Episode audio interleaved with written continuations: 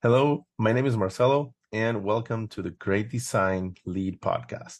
I'm a founder and executive creative technologist at Friends Agency. And right now, I'm really wondering how my voice sounds for y'all.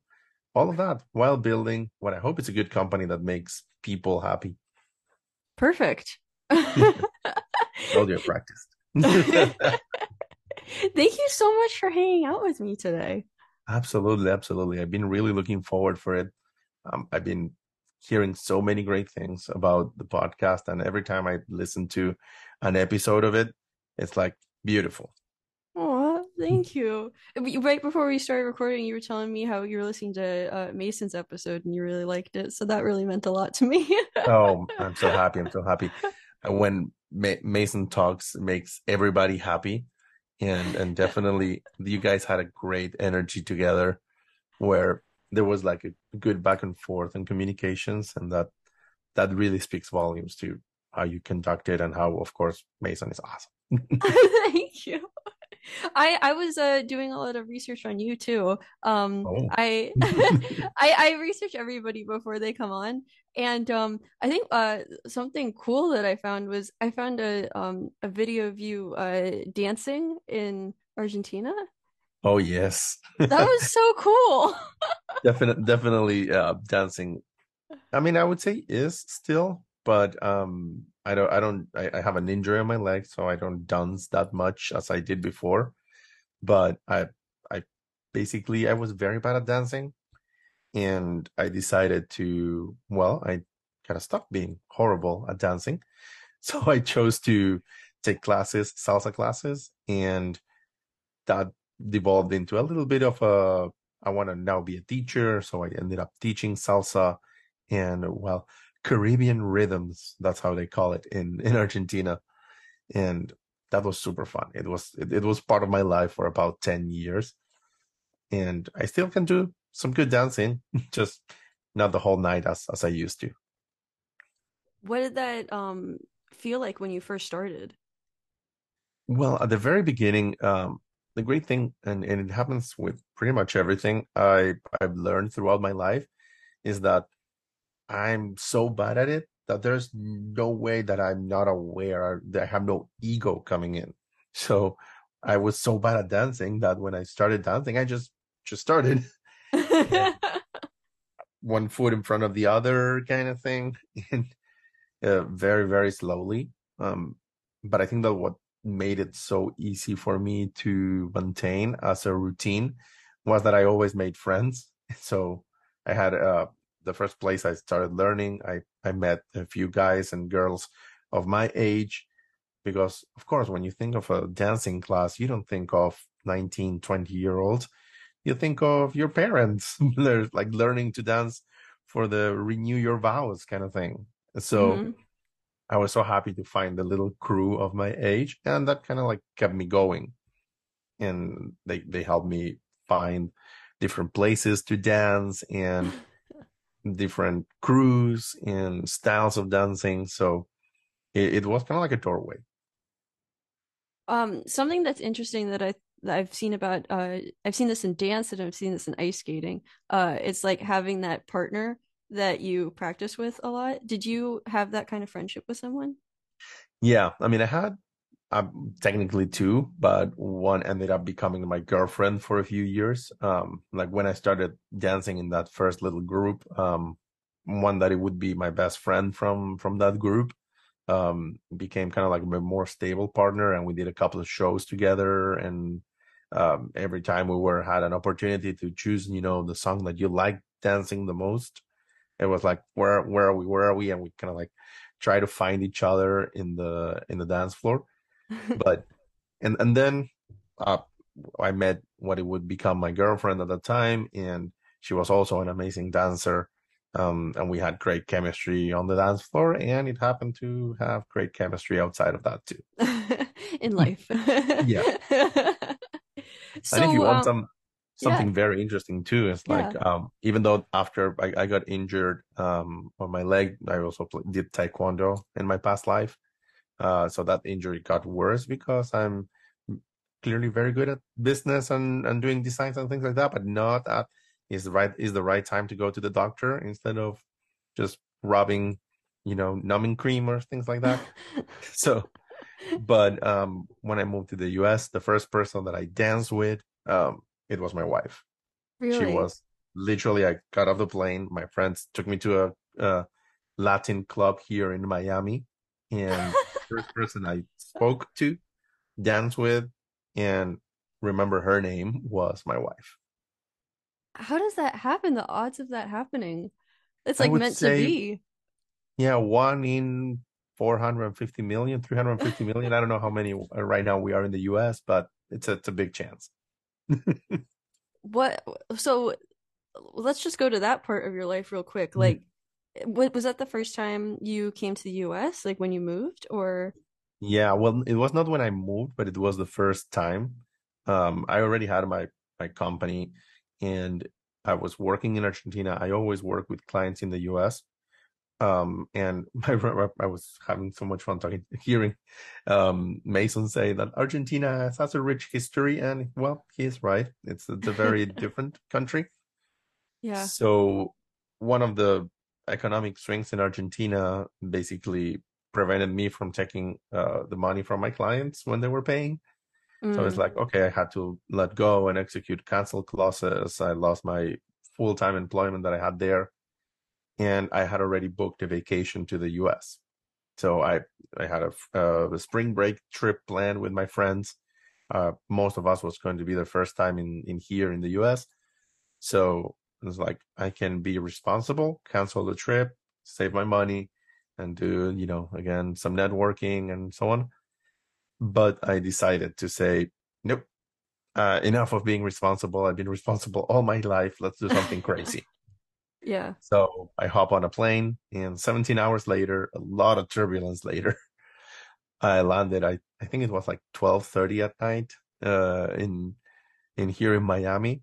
My friends had arrived five hours before, so they they were well rested, showered and changed, and ready to party and me and my best friend we were like destroyed horrible trip like the plane felt like falling people screaming and calling their oh gods and God. we were like yeah this is normal nothing is gonna happen so a little bit shell shocked uh, from our trip from panama to the to miami and, and then we they like hey they basically kidnapped us we they threw a, two shirts and two six pack of red bulls and it's like we're going dancing Like, no, we're not.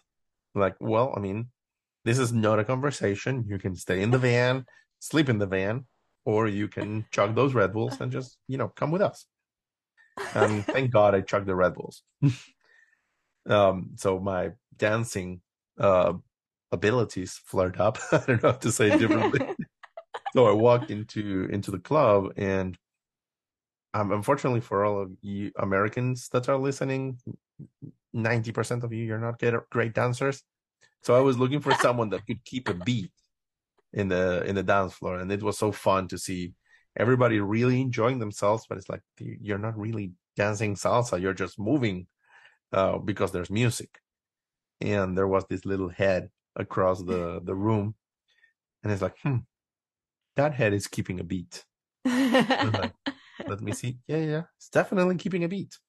And Argentina it's has less etiquette in when it comes to dancing salsa. You just approach someone and it's like, "Hey, do you want to dance?" And they say yes, and you dance. Mm-hmm. So apparently, that's not that normal, uh, according to my wife in the U.S. so I just walked across the room and I asked her out to dance, and we just we started dancing, and we basically danced all night. Uh, my friends left me because it's like, "Hey, we're tired. We're gonna go."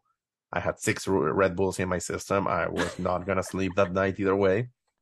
So when they when they left, they literally just in the club they just screamed at me the address of where we were staying because oh I had I didn't have the bag. So it's like take all my bags to to the apartment, and yeah. it's just like I'll I'll find a way to get there because I'm with a girl, guys. so like, Leave me um, alone. Absolutely. and when when that happened, the first the very weird thing about me is that I'm very bad with names. So mm. it was already very weird that I remembered my wife's name. Yeah. But it was even more weird that I remembered the address of where I was staying. After, of course, I had alcohol and Red Bull, and I was dancing, and I was not really paying attention to them. Good job, though. That's an accomplishment. Definitely, it was meant to be, and and and I didn't. I chose not to fight it. Yeah. So, my wife, well, at the end of the night, she took me to my apartment, where yeah. I was like, I think this is it. Like this is the address. the guy at the like it has a security guard, and he's like, okay, to which apartment are you going? And I, I was like, I have no idea. They forgot to give me the apartment. And that was like 4:30 or 5 in the morning. And I was texting the guys, hey, what's the apartment? I'm kind of outside of the complex and they're not letting me in.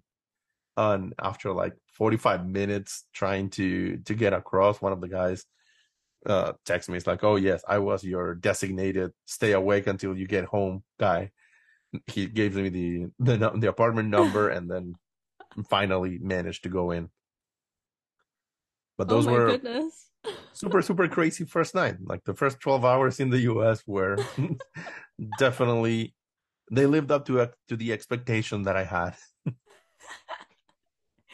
and um, uh, where did your wife learn how to dance? Um, so she's originally from New York, but her family is from Paraguay. Okay. So they do have a lot of Latin influence, and she's gonna hate me for saying this, but I don't know if she actually can dance. She, she enough to get your attention. Exactly. She, definitely, she she crossed that threshold, um, but she was really good at keeping the beat. So mm-hmm. she just went with the flow. Where I, what I was doing, she was following, and that's that was pretty much. I tried to teach her a couple times to dance salsa, but she's set on her ways. She, she really prefers to just enjoy dancing than know what she's doing dancing. uh, just go with the flow. Yeah. Just have some fun. That's okay. exactly. And and and I, I envy that from from certain people that can turn off and it's like, yes, I'm just gonna move and enjoy it. It's like I I'm listening to music, I'm listening to to the beat, to the drums, uh, to the instrument. So it's like I always want to do something with that information in my head. I like that you said um uh, it lived up to your expectations. Um I, I remember hearing it from some people uh, when, when they came to the US for the first time. Um they were like, "Oh my gosh, there's like I don't know, there's there's so much going on." Like they they would like go through Times Square and like have an emotional oh. breakdown. like what is going on? I can totally see that. Um but I uh, I don't I don't remember if Mason said this, but for me, Buenos Aires, Argentina is very much like New York. It's a yeah. city that doesn't sleep. That the night when you go party, and I did, guys, I did air quotes. The night when you go out um, dancing starts at 2 a.m. in the morning. So it's like you're not out before that. Literally, the clubs are probably closed. So, yeah exactly so when when we did when when I went to New York for my first time, and it's like, oh yeah, the city that never sleeps. It's like, yep, that that that's what I expect of a city. Yeah. And I was shocked from Miami. That is like I wanted to have a burger. I remember like another day in, in my first trip. And it's like we ended up eating a lot of Johnny Rockets. I don't know if you know those guys. No, I don't. It's uh, it's like a very like I don't know cookie food chain that serves like old old style hamburgers and milkshakes and waffles. Um, but it's a chain. It's super unhealthy, probably. it's above McDonald's, but definitely not gourmet. Yeah, yeah. Um, it was a double patty with cheese and bacon and onion rings and all that. It was like like five five inches probably of hamburger yeah. tall. And um that was the only place in South Beach that actually was open past 10 p.m., that the kitchen was open past 10 p.m. So that's when we were beginning to think about food. So we ended up eating way too many burgers, way more than probably is recommended. the, the cultural difference here is that my friends will text me. They're like, hey, we're going to meet up at 9 or 10. And then my response is PM Like really? Absolutely. Well, Wait, I mean, I gotta tell you, I adapted to that. Right now, someone tells me, "Hey, you need to," we, we're gonna go out at eleven, I will probably say the same thing. like, or let me know in advance, kind of like in three, four days in advance, so I can plan a nap between seven and nine. That way, I wake up, I take a shower, I get together, and uh, get my act together, and then go to be out at eleven. Like, no, eleven is my bedtime. I'm, I'm happy with it. How do you think your um, your old self would have responded to you saying that? Slap on the face. really? Straight across, just like without even flinching. so, how did the rest of that trip go before you went back? Well, it was super interesting because the first, the, the that first kind of like let's call it leg when I went here, came here to the U.S. and do the this spring break experience. I, I was of course upfront with my then just person that I met, future wife. It's mm-hmm. like, hey, I'm on spring break. Uh, these are my friends. She met them. We went out a couple of times during the weeks that we stayed. Um, but I, I it, it, was a spring break trip. We went to Orlando, we went to Key West, uh, we went to party, whatever it was. No matter the day, it's like, hey, where's the club where we can do something? And we did it. um, it was fantastic. And but of course, the most important part was like the moments that I could I got to share with Judith, my wife, were amazing. She could join my my friends. We went all together partying. Um, so that gave us a lot of more proximity. So when the time came and my friends were leaving the US, um, I came packed with resumes and business cards. So I, I had given a few out here and there. And I said, I you, I think there's something here. Do you want me to stay a few weeks, more weeks? I'm gonna focus on on looking for a job, and this is gonna be more. If you tell me like a hotel close by, um, it's gonna be more of a normal being, not partying every day, not all of that. Uh, and she told me like, hey, I need a work exchange if you're interested. Um, I'm moving apartments. I need to repaint my apartment, so move my stuff, repaint my old apartment, paint my new apartment, um, and put together the TV and the furniture and everything. Um, if you're willing to do all of that, I'll give you a room and board, kind of thing. Okay. Like, okay, that sounds uh, that sounds like a good gig because if I need to pay for a hotel, my stay is going to be significantly smaller. Um, so with that, uh, I went from South Beach to like 40 minutes north to Pompano Beach and stayed with her for about two more weeks to three more weeks. I can't remember right now. It was like whatever the port of entry that is the, the stamp that they give you is like you need to leave the US by this yeah. date. Um, so of course I left the US by that date. But at that time was already with the promise of I'm leaving all my stuff here. Don't throw it away. Don't throw it to the curb because I'm going to Argentina. I'm just gonna grab my computer, grab my books, uh, pieces of clothes, say goodbye to everybody, and come back. And it's like, if you're sure, I'm sure. Just like, let's do this. Oh and oh my goodness. She said yes. So, but of course, uh, then she confessed that when I was in Argentina, it was like, he's not coming back. He's not, he's not going to come back. It's like, this was just a nice summer fling until we kind of like call her one night and it's like two in the morning. I got the plane tickets. Like I'm coming back. How did she respond to that? Oh, she was ecstatic actually. She was really, really happy. Um, but of course we we've met five weeks ago, four weeks ago. So it was crazy. Um, and kind of like our arrangement was since I needed to be in the US and I want, and I was going to stay with her. Um, like this is not a fully romantic. There is romance. I liked her and we already, we were already together, but it's like you can, we'll sit down and coldly analyze what we're doing because this is you're taking a risk with me mm-hmm. and i'm leaving my entire life on another country so we always set up like these checkpoints Like, are you good? Are you still happy? Are we still enjoying our time together outside of just enjoying it? Like, yeah. is there, do you see the future? Do you see everything? And for about nine, I would say now eight years, we've been good. the arrangement's still going on. Yeah. I mean, we kind of like we're we're still sometimes we forget about that checkpoint, but it's like we try to do it. It's like I have it. I still have the appointment on my calendar for every every other month to kind of like take a pause, and it's like, hey, good, yeah, yeah, cool, awesome. That's a wonderful thing in a relationship to do. It. I found that that that really works because one of our first conversations, Argentina is not very normal to have roommates. Mm. So outside of you know you marry and you go live with your spouse, um, I I never had a roommate. My ex girlfriends they all lived in their own houses and we meet each other and we spend time together in, in other houses, but not together twenty four seven. Mm-hmm. So when I when I when we suddenly started living together by default, it's like I don't know what I'm doing. like to be honest, this is my first together experience.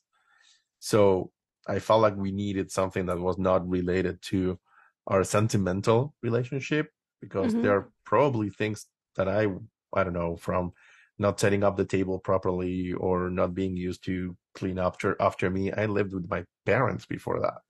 Mm-hmm. It's like the the clothes didn't magically get cleaned and folded into my drawers and it's like what is this the magic is broken it's like and it and of course my wife looked at me it's like i'm not your mom. Take care of yourself you slug so we we kind of had to have those little checkpoints so she could um, what i call puppy train me into you're, you're doing good you're doing good keep on doing this. Um my uh my dad's uh siblings um when they were growing up they had their um their nona their grandmother live with them. Mm-hmm. and uh uh she would um like do their laundry and make their beds and things like that um when they were little. And um I, my aunt has a story where uh somebody asked her like how do you think your laundry gets done? And she said oh it's the laundry fairy. You see like i put my stuff here and then magically like the next day it's folded on my bed. And the nona's just sitting like uh-huh. Yeah sure. And i can totally uh, totally picture your nona's face it's like it's like mine is like it's a mix of love and yes sure dear the fairies. I think I think the the laundry fairy went away when she was like I don't know 15 or something like that. But it was pretty funny. But um but there must be something really special about your wife that in kind of like a whirlwind you were like okay this is the person I want to be with. I'm sure about this. I'm coming back to this country that this is the first time I've ever been here. I mean, uh, she she will probably say a lot of things different than what I'm gonna say, but like she was first, she was ready. Like she she really wanted to find someone with similar personality and than me. Um, mm-hmm. and you you your last name Giordano, you probably know the Italian uh, temperament. Um, yeah. But I'm I'm mixed with Argentinian, so mm-hmm. I I bubble up really quick. But then that means nothing to me. Like five seconds later and and and that is something that currently also in my company happens That's like then they know and they learn how to manage with that because like right after that then happiness comes either way mm-hmm. so she she wanted someone to to laugh with uh, like a companion and all of that so when i came here and gave her like the the only way, of course, that I was able to stay in the U.S. was if we took that our relationship to the next level. And it's like, mm-hmm. I know that you're not ready. I told her, like, I'm I'm not ready either. But if but I do believe that there is something for us, and she believed the same thing. Um, and it's like this is this is our safe space, and that's why we had the checkpoints. Like we are we're gonna do something that is not in our comfort zone for both of us and it's a life changing comfort zone step out. So let's make sure that we're always happy together and we're always moving closer. And I think that that can, the fact that I was able to articulate that for her, um, along with the feelings, like we talked feelings and we talked our, like this level of seriousness, mm-hmm. gave her the confidence that she was in a safe place. And if she said no one day, it was going to be no. And I was just going to grab my stuff, be sad, and walk out. But it's kind like that's mm-hmm. that that's how that's how I always saw it, and I still see it right now. It's like uh, every day it's like you coming up to her, like, "Hey, you want to dance?" yeah, oh, I like that. Definitely, I'm gonna use that next year for my anniversary. I'm I'm glad I could add that. Absolutely. um, so I wanted to know uh what it was like um growing up where you're from. Like, what part of Argentina did you grow up in? So I will always tell this part because it's apparently for Americans it's important, but not for me. I was I'm adopted and I was born in a northwest state or province from Argentina called Tucumán, but mm-hmm. that was like I li- I lived there like thirty minutes probably, maybe how long, however long it took to my parents to grab me, put me on a plane and fly me back to Buenos Aires. So all my life I lived in Buenos Aires city. Um, the early years I lived in the city, which would be the equivalent of a Manhattan.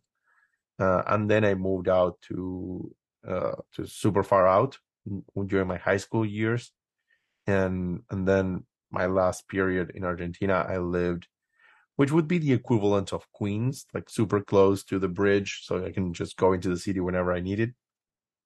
And Argentina is an interesting place uh, the relationships and, and, friends that I have there are amazing. Um, and they have always stuck by me. Literally, right now, my agency friends is filled up with all of those friends that I made throughout the years. Um, I specifically went one by one. It's like, hey, do you want to company with me? Do you want to company with me? Kind of like started to bring them on board.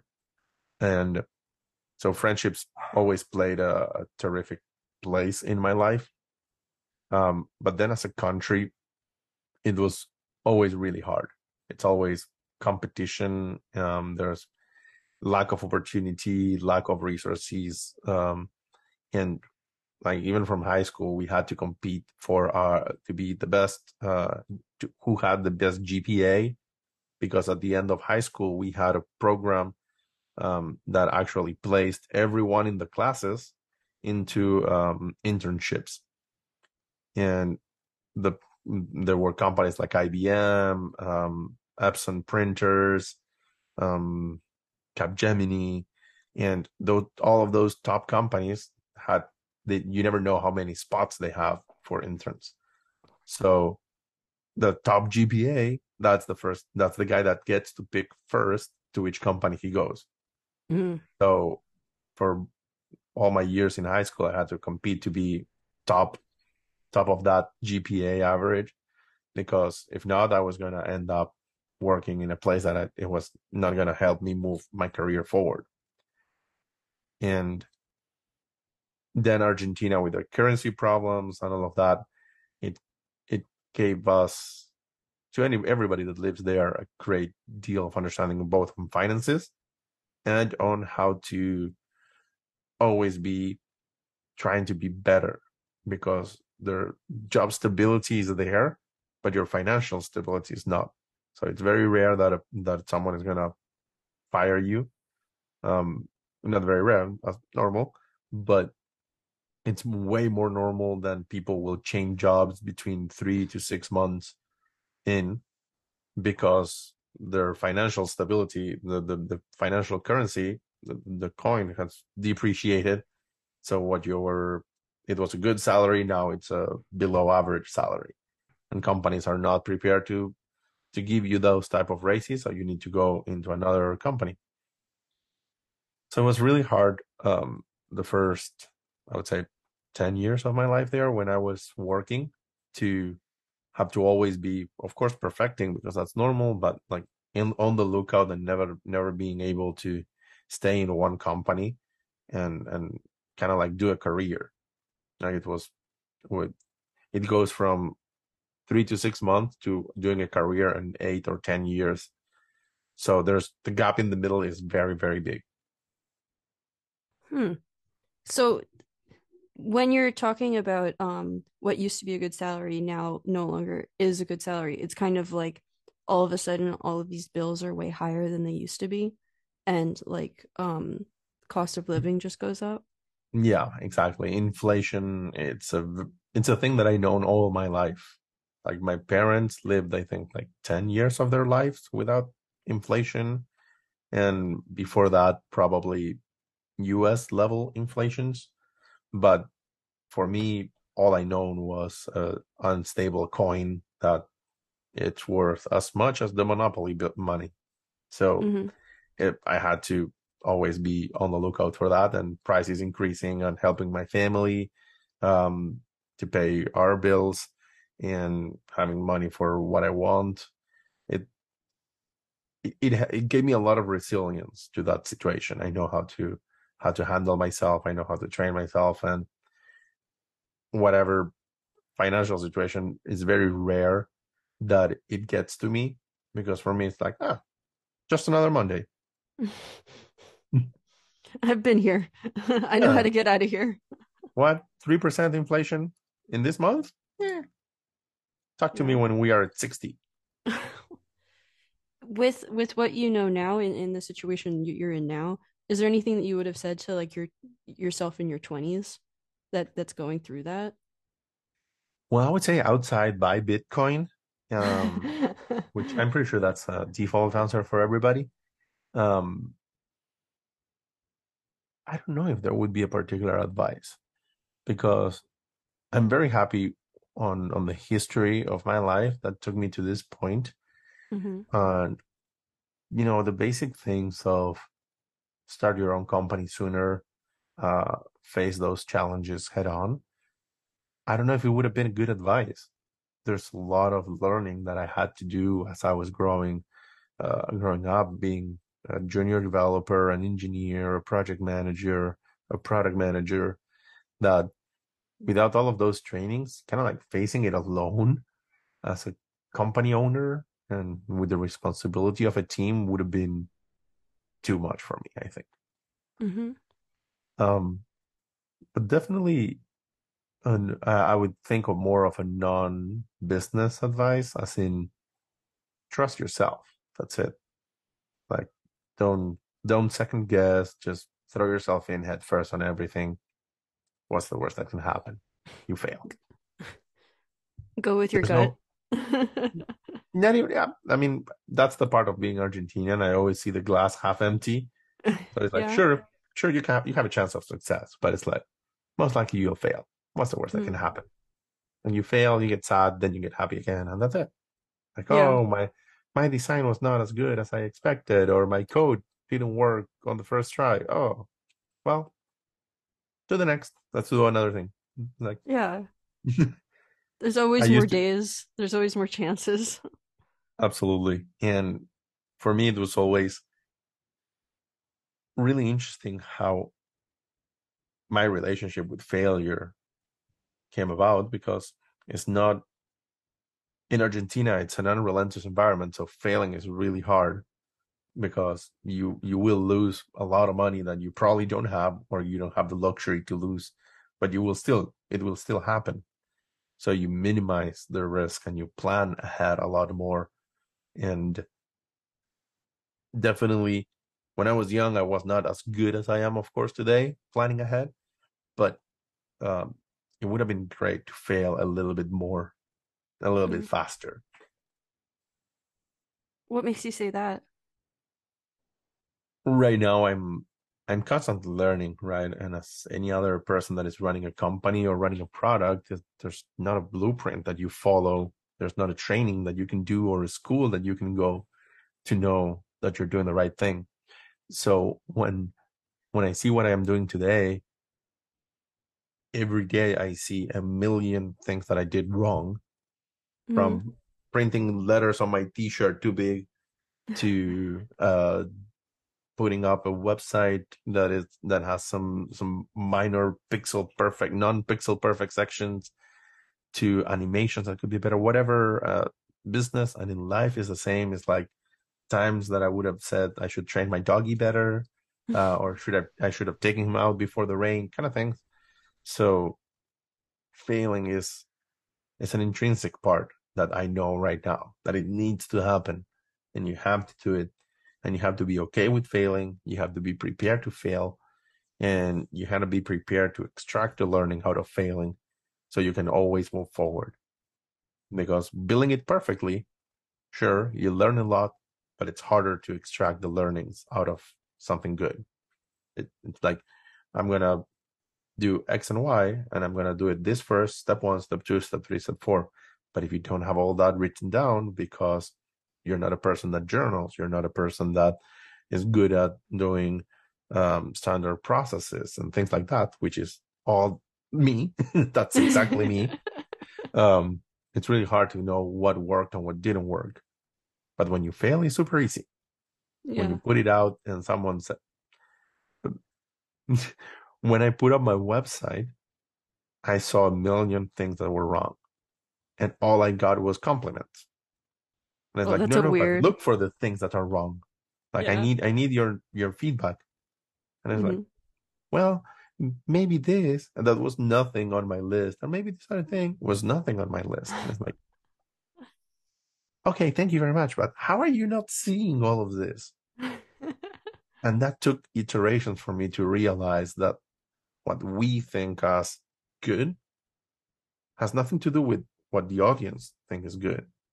You're mm-hmm. you're gonna be in my case much more demanding than them they're not going to see that pixel. They're not going to see that animation unless you're talking to an animator, unless you're talking to a designer. When you talk to normal people, they're going to say, wow. And that's where you need to go.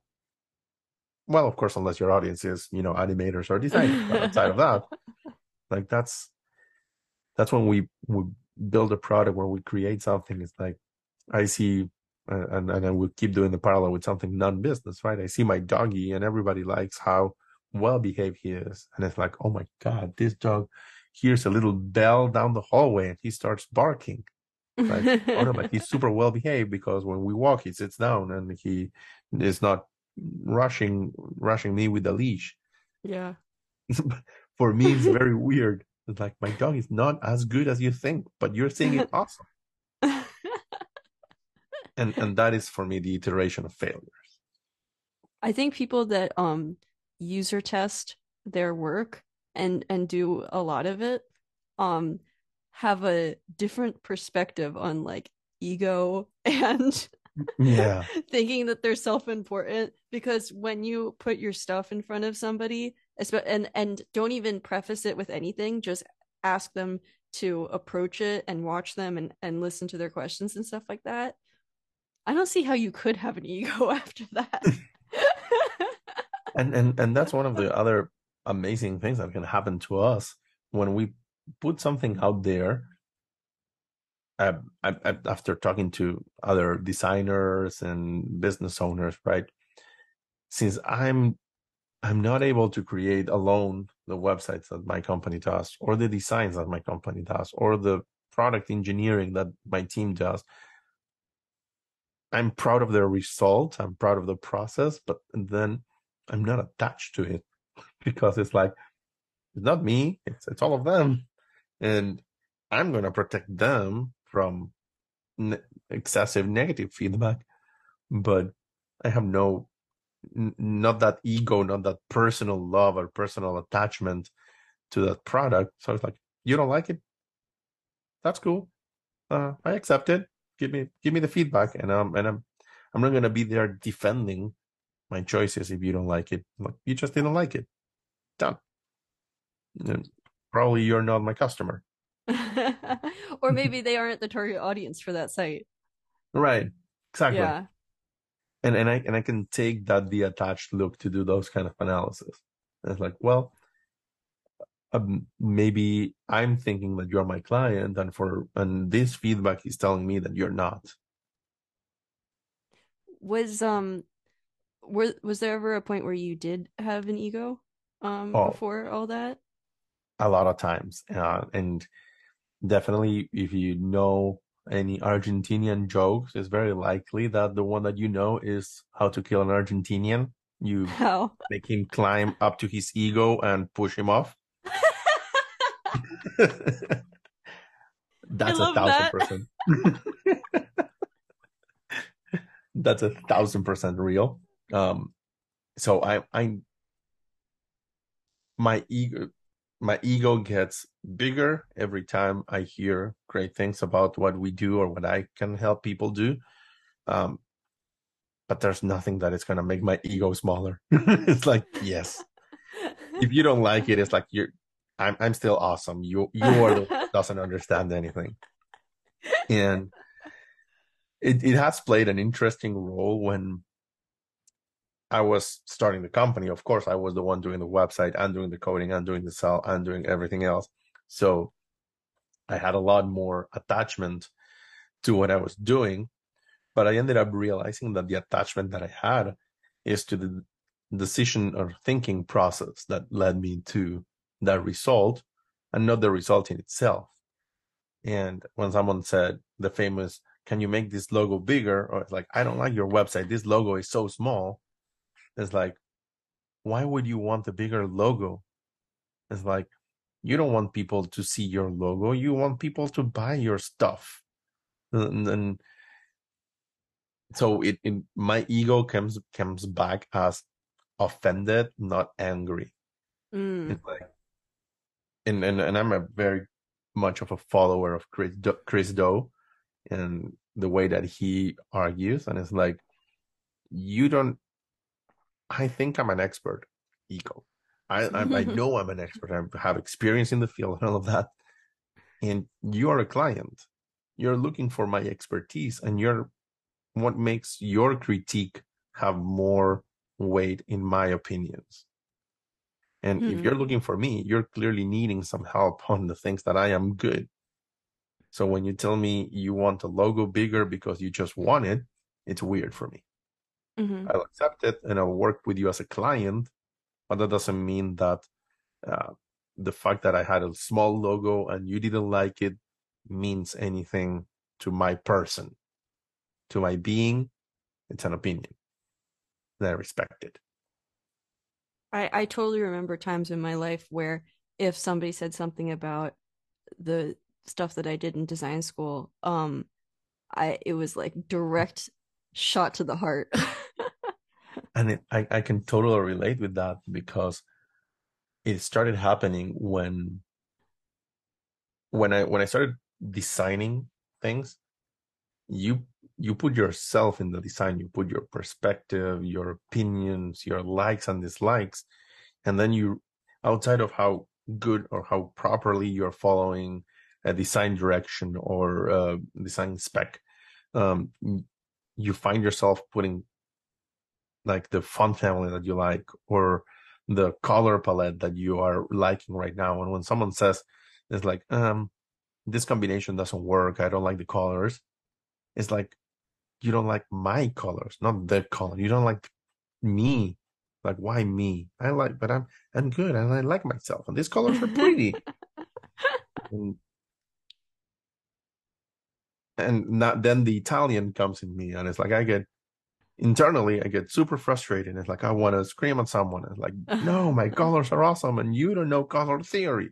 and then it's like, sure, of course, you don't know color theory. What's let's let's work together to find what whatever you like i'll yeah. make sure you don't destroy work that i like um and i'll i'll try to educate you and so yeah.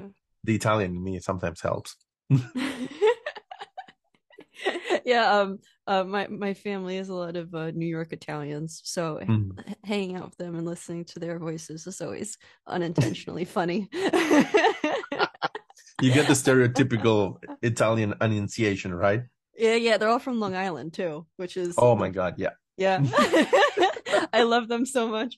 Um but uh um uh but yeah, back to that um the the curiosity thing of if somebody says something instead of getting upset or having some sort of negative reaction, um people say, "Oh, okay, well, why do you think that way?"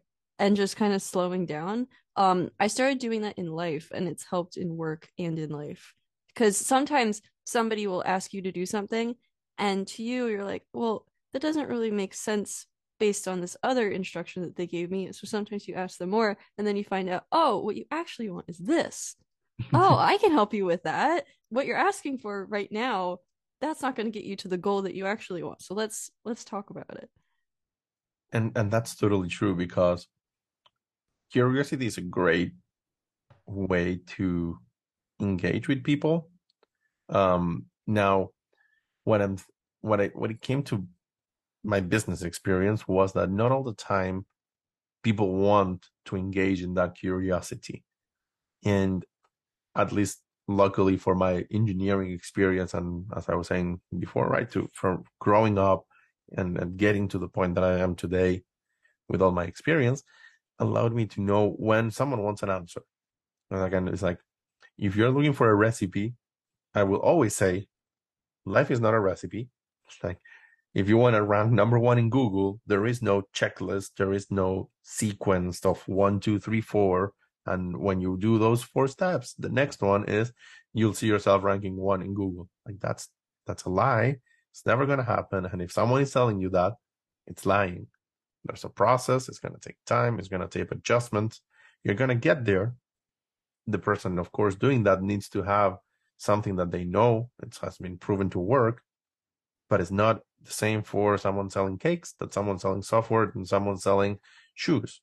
So I, I always look at that. And when someone says, what, what do I need to do? A, B, C, D, tell me.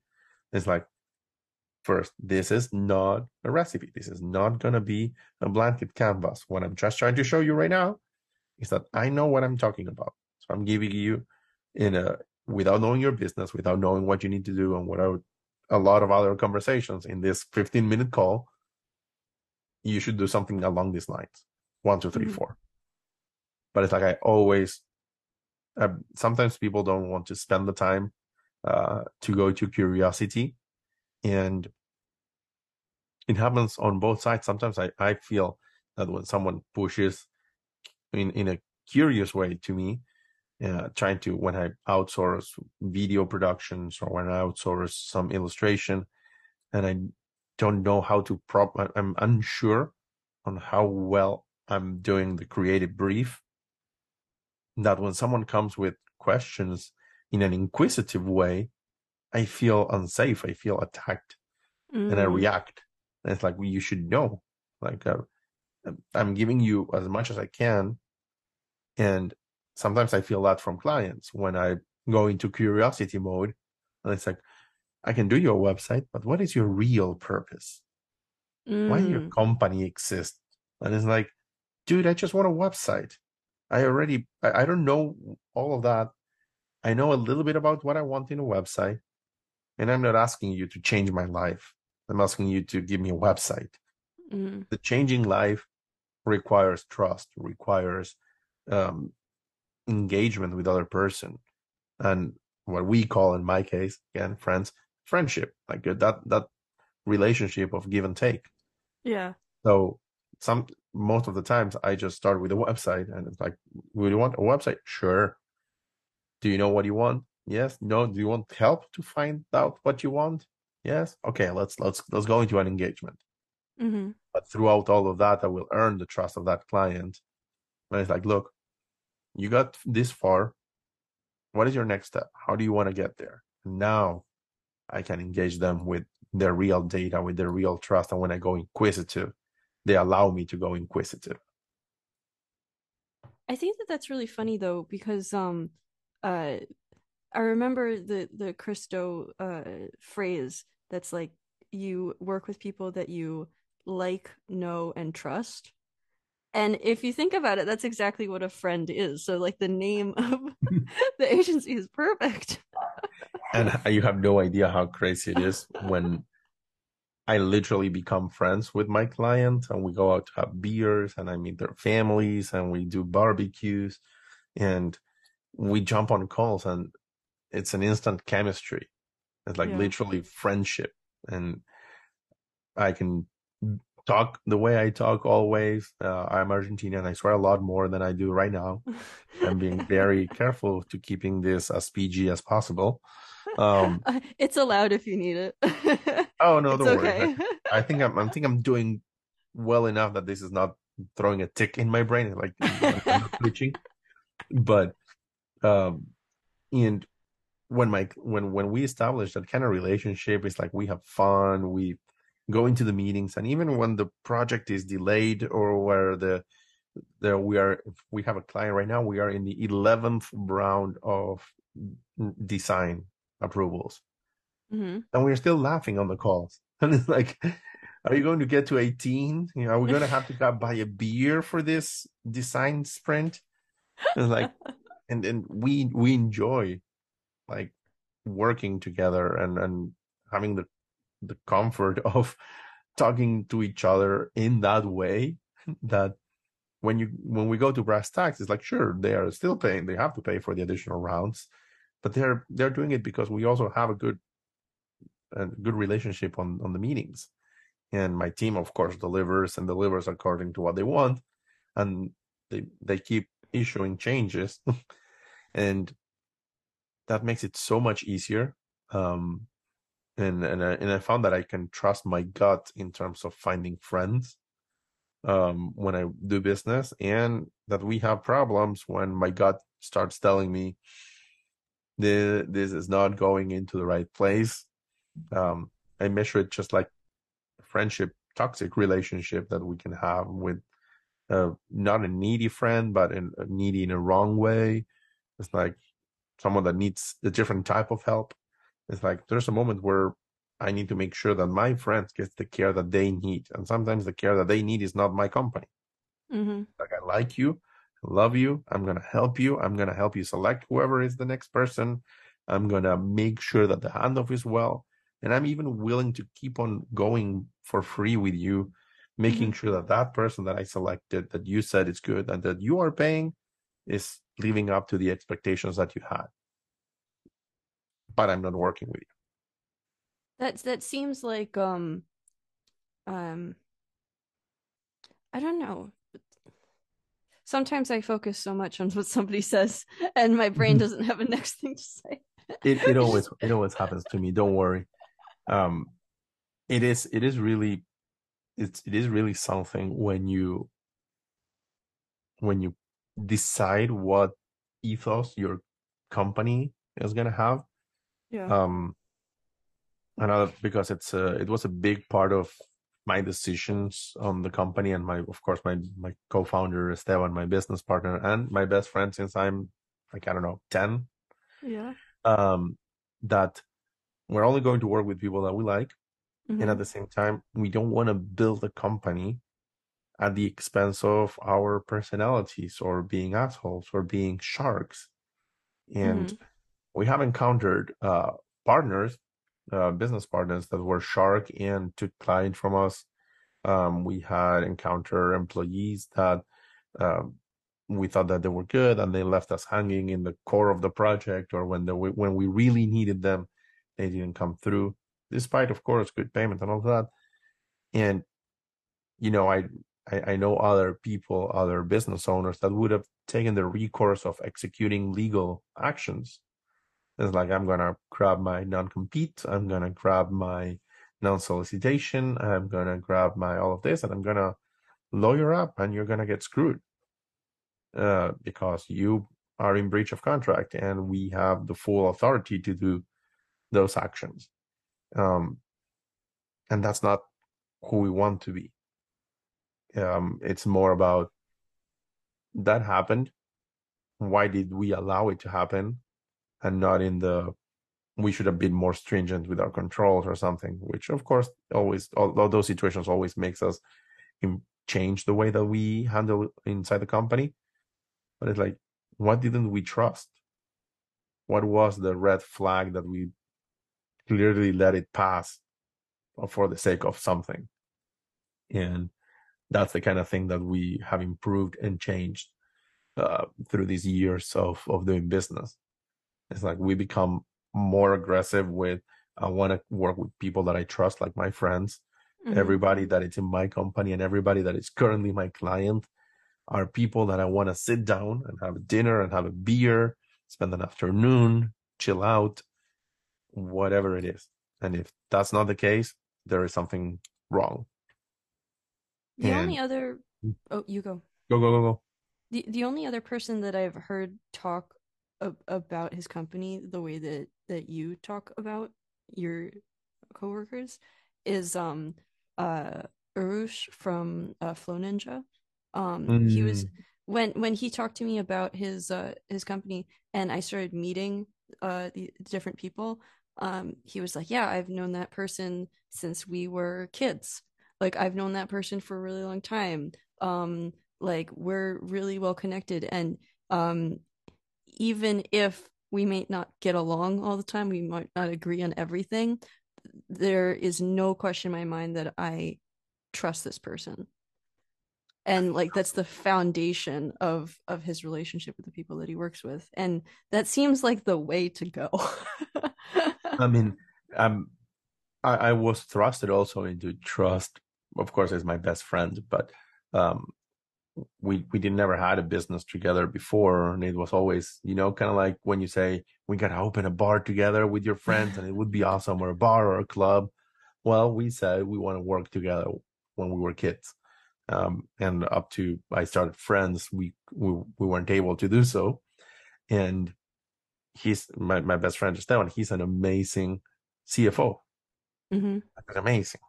Like his ability with numbers is something that I even if he sits down and explains it to me for a year, I will just like sure, this is really nice, pretty numbers.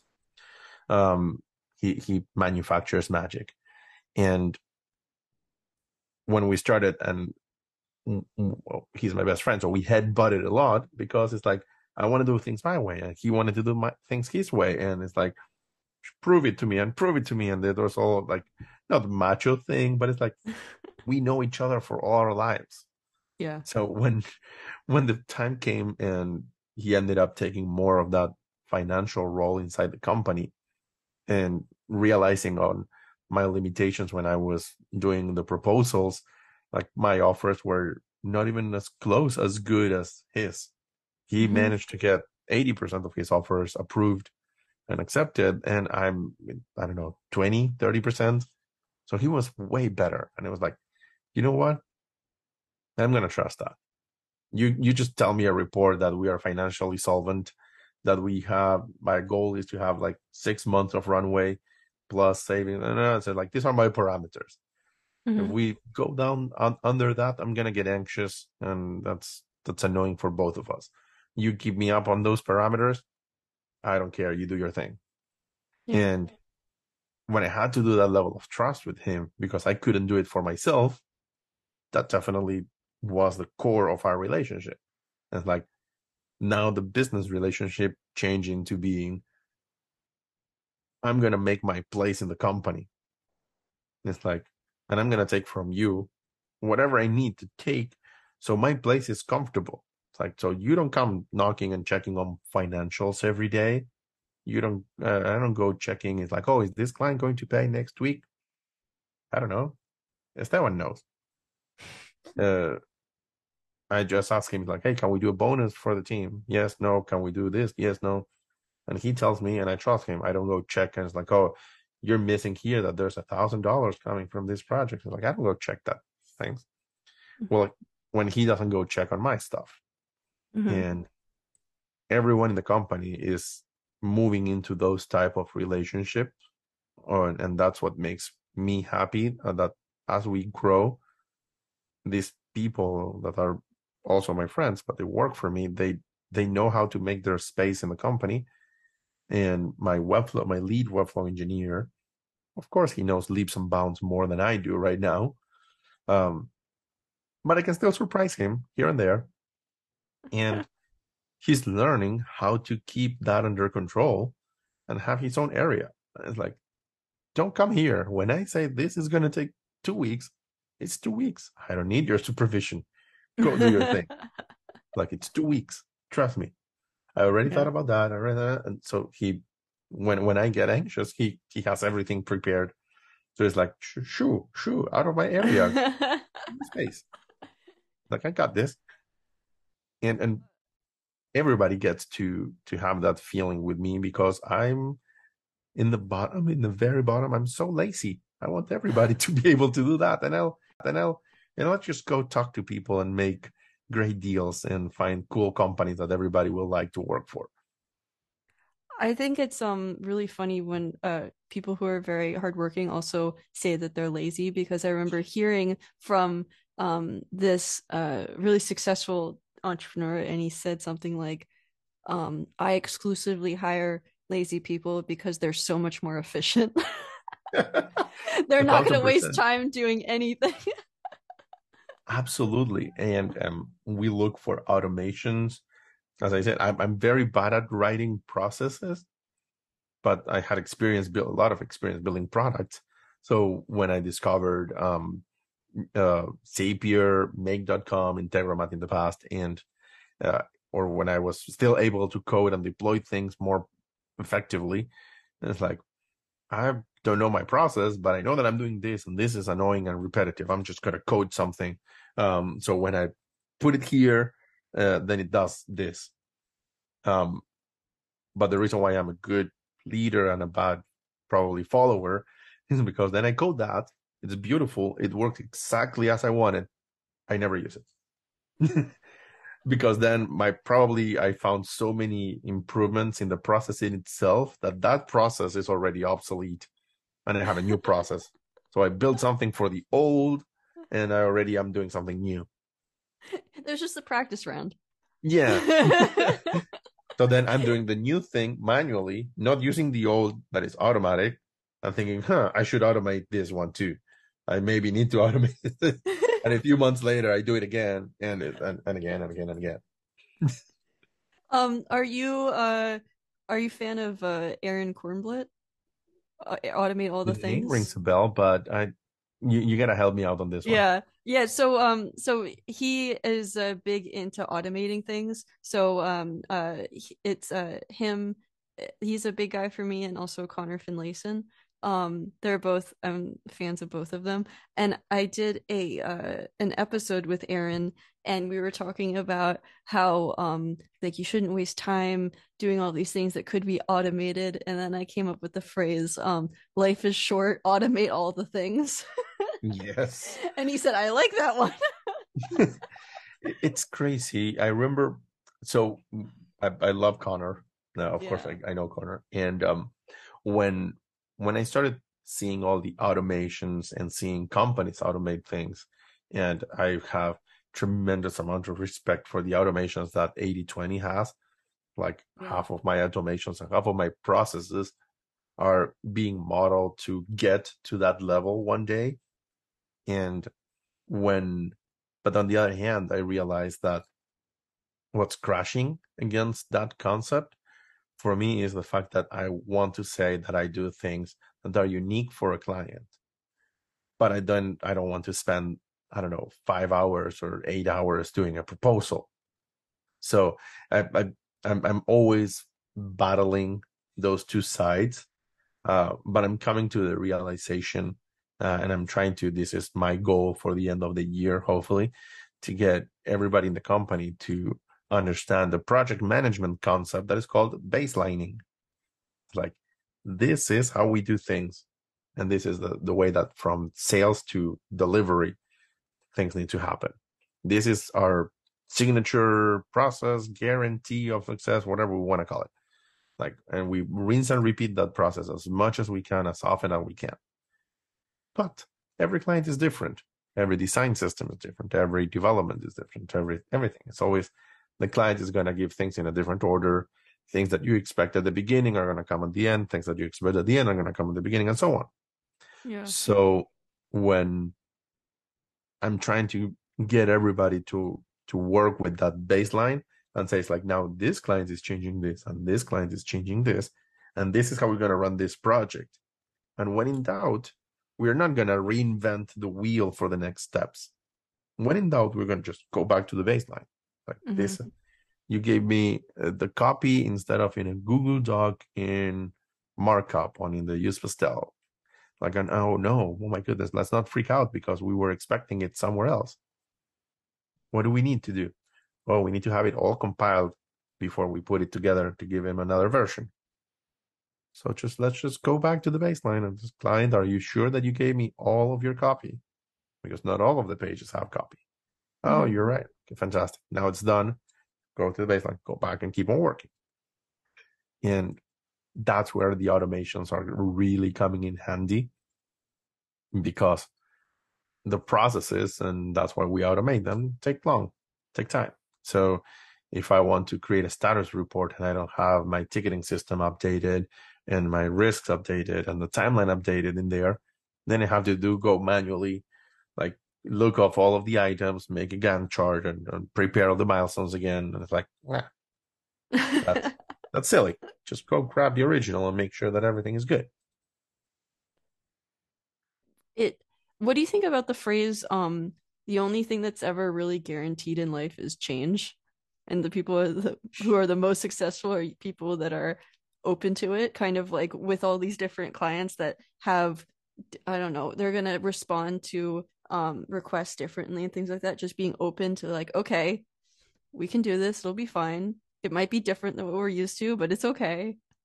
Yeah i totally connect that phrase to to one that uh one of the other best friends so we are three best friends from childhoods childhood and his wife is a, an amazing the best human resource resources person i've ever met and she told us our responsibility is to import stress and uncertainty and export calm mm. so in the in the face of change I, I see that so truthfully because clients are always going to be different. And what's going to keep our team calm first is like they can see all of that happening and they can see the calmness on us. Nothing is changing. We know that change is constant. Not for you. You are designing, you are developing, you are managing the project, you're managing the account. For you, you need to know what you need to do, follow the process, follow the step as much as you can, and just have wiggle room to adapt to the changes that we cannot stop. Mm-hmm. But if mm-hmm. not, it's best for everybody if we try to take them, to bring them into what we know is going to work. Like, sure, you can go and do a design without approving the logo, but then if the logo ends up being green and the rest of the site is blue, then it's going to look weird and you're going to have yeah. to change everything. Can we do it? Sure, it's going to cost more money and give you more frustration. But we recommend that you approve the logo and then we move to the next. If the client is adamant on moving with an unapproved logo, the account manager, the project manager, the designer, and everybody need to know how they're going to deal with it. But that's the but they need to see that we are the safety net. That is like sure, change is inevitable. Everybody's gonna be changing things in the last minute. And it's kind of okay how does that feel to be the safety net or or have the goal of being the safety net stressing i mean i look like this and i'm 17 years old no just kidding um, I, I, have a lot of gray hairs um, i do look older than what i am but it's a mix between it's a it's an awesome feeling with it comes with a lot of responsibility mm-hmm. um because not everybody feels safe the same way. So uh, I'm part of having a good company culture, or I don't know if the term is going to be good. I'm going to change it. Part of mm-hmm. having part of having a company culture is to know that everybody's aligned with something, mm-hmm. and they will generally feel safer under the same circumstances. So I know that if I if they see me talking back to the client and telling them how they how are things we think that they're supposed to go um, our recommendations from the technical point of view they see us concede on changes when we need to concede them because they're small and fight for the bigger ones when they see all of that i i hope for everybody but at least for Fri3nds uh, for my company they they do i do know that they feel safer with that because they know that when we ask them to do something it's for a reason mm. and not just uh, that the client threw a tantrum. Um, and at the same time, it's stressful because I feel like if I'm not able to protect them from that, there's gonna be a crazy request gonna fly in there, and it's a double-edged sword because I know that my team is gonna respond. I know that they're gonna do exactly what the client wants perfectly, but they're gonna probably put additional hours. They're gonna probably, if that was an improper change that I wasn't able to manage and it came out on a Thursday for a Friday, they're gonna own it and they're gonna do it, and then they're gonna be tired or or lack QA or skip things in order to make sure that the client gets what they need. And then I don't like that. I don't I don't like my team stressing out. I don't like my team working out of hours. Uh, I, I, I strive to make sure that they work eight hours a day whenever they wanted to do it. Right. But it's like they, they stay within those parameters. Mm-hmm. There's no problem in failing, missing deadlines sometimes. Like they're I try to communicate and my PMs and my account managers do the same. Like this is an important deadline. This one, this is the one that you don't miss. Mm-hmm. All the internal ones are going to help you not miss that one. Yeah. But if you need three more hours in an internal, take three more hours. If you need half a day, take half a day. Just be mindful that there are more things like after that. So the, the three more hours that you're losing here, they're not three more hours probably when the final delivery uh, campaign is going out. So I I want to keep them safe so they can enjoy their lives. What were uh, the three of you guys like as childhood friends? Oh, super, super interesting. We have very three distinct personalities. Um, and we kind of like go together very well. Um, by the way, it, it still it's a three in friends, but we're just two friends and another co-founder, Alejandro. Yeah. That is not our third best friend from childhood. Mm-hmm. Um, but Esteban Esteban was always the responsible one. Mm. I it's was a good CFO. Shocker, right?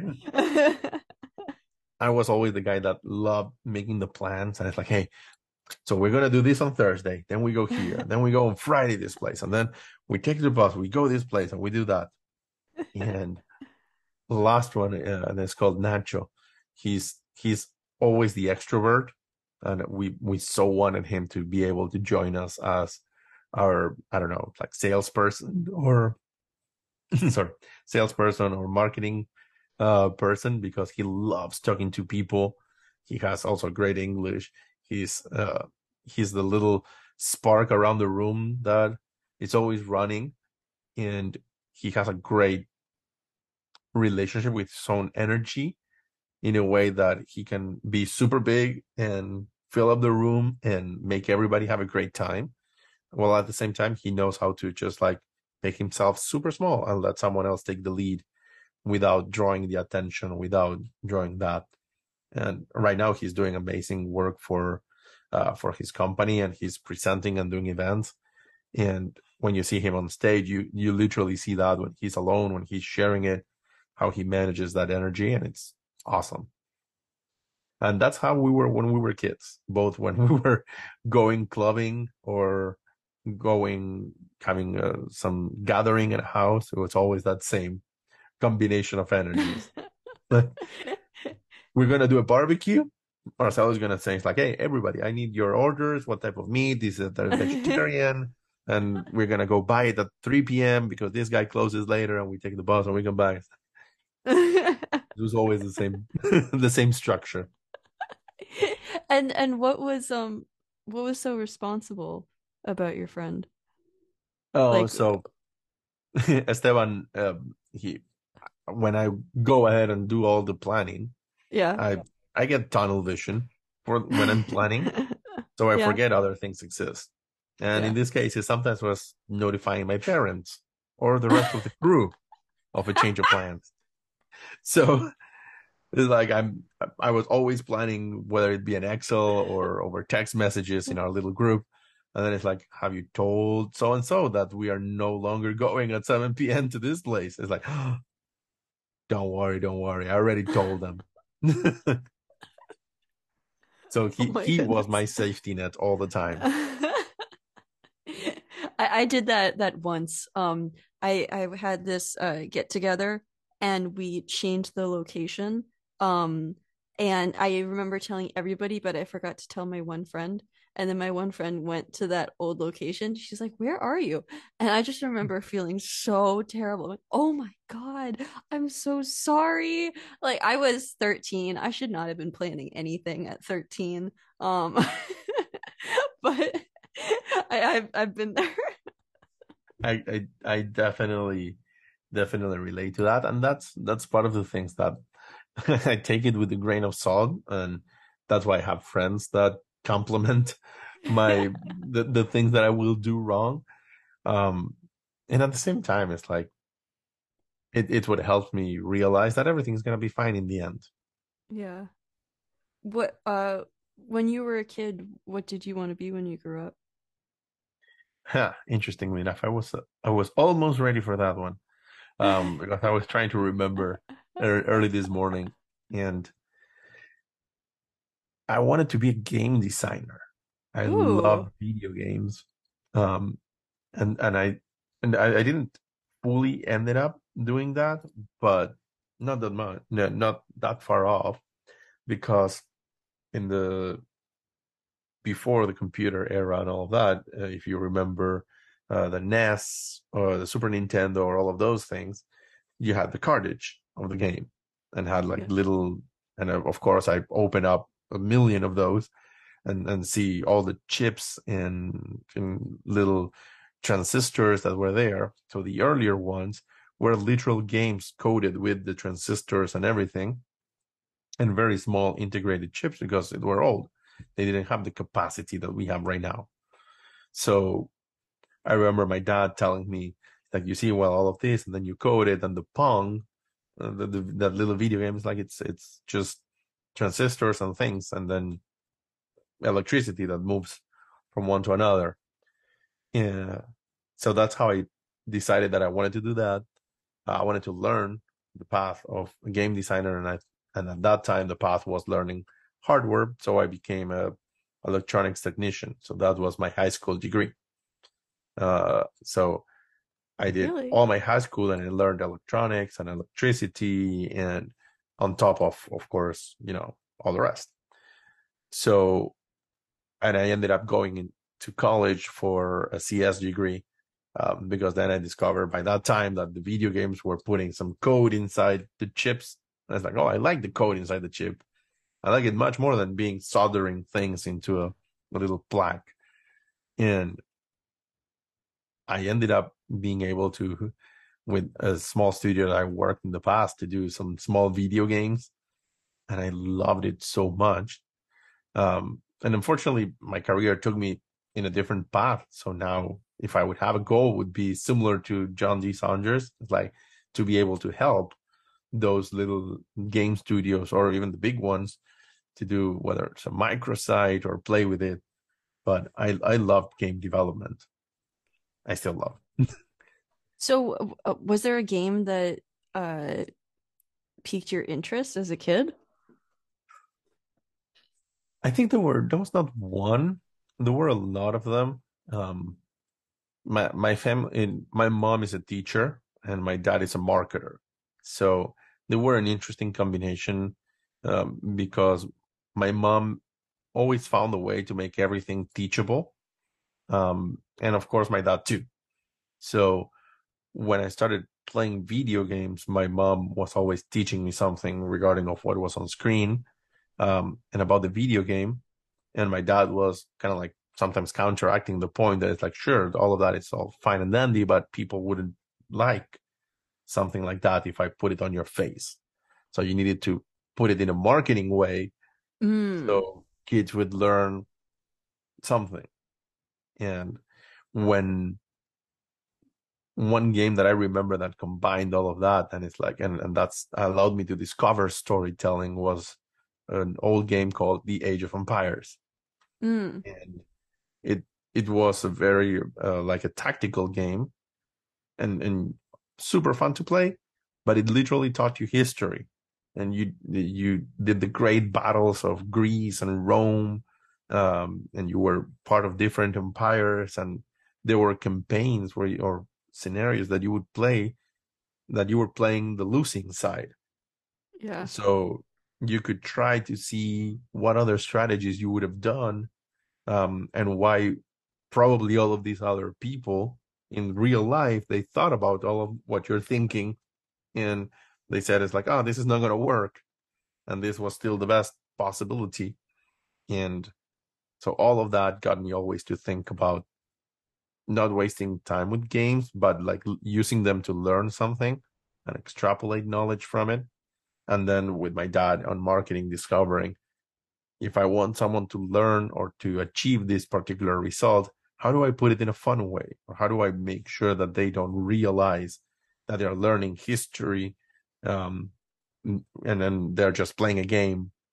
But i can tell you for sure that two years of my high school years age of empires was my textbook it's like I literally cemented every little date and notion um, thanks to thanks to that game. Did that ever help you in history class? Oh yeah, absolutely. For two years. wow. Uh, when the Greek history and the Roman history, that was a breeze for me because I was playing that game. Um, there's a bunch of jokes. Uh, I would see people uh, playing Call of Duty and then doing really well in history class. yeah, absolutely my dad loved all of those games, like Call of Duty and Medal of Honor, because he loved the history of all of that, yeah. and and of course he he loved it so much that he was correcting the game, and then, then tables turned, and it's like, Dad, it's a game, it's a game. you cannot do that part because it's boring. They put you here. It's like, but no, but they didn't attack through this railroad. Like it's like, but if if you don't do it, it's boring. it's like one of the uh, i have been told that one of the fun parts of being a parent is turning anything into a lecture yes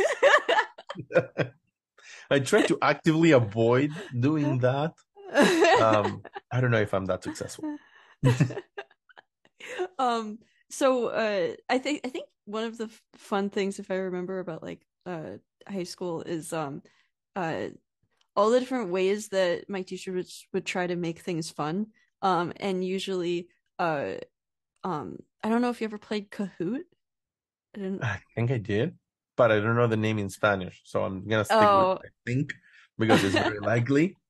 it was like one of it was this um uh it was kind of like Jeopardy or not Jeopardy. It was like uh um everybody would take out their their phone or computer or something like that and um uh you had a remote um on your phone and it gave you four options. And then up on the the screen in the front of the class it would ask you a question. And then everybody could um uh, uh guess uh on your little remote.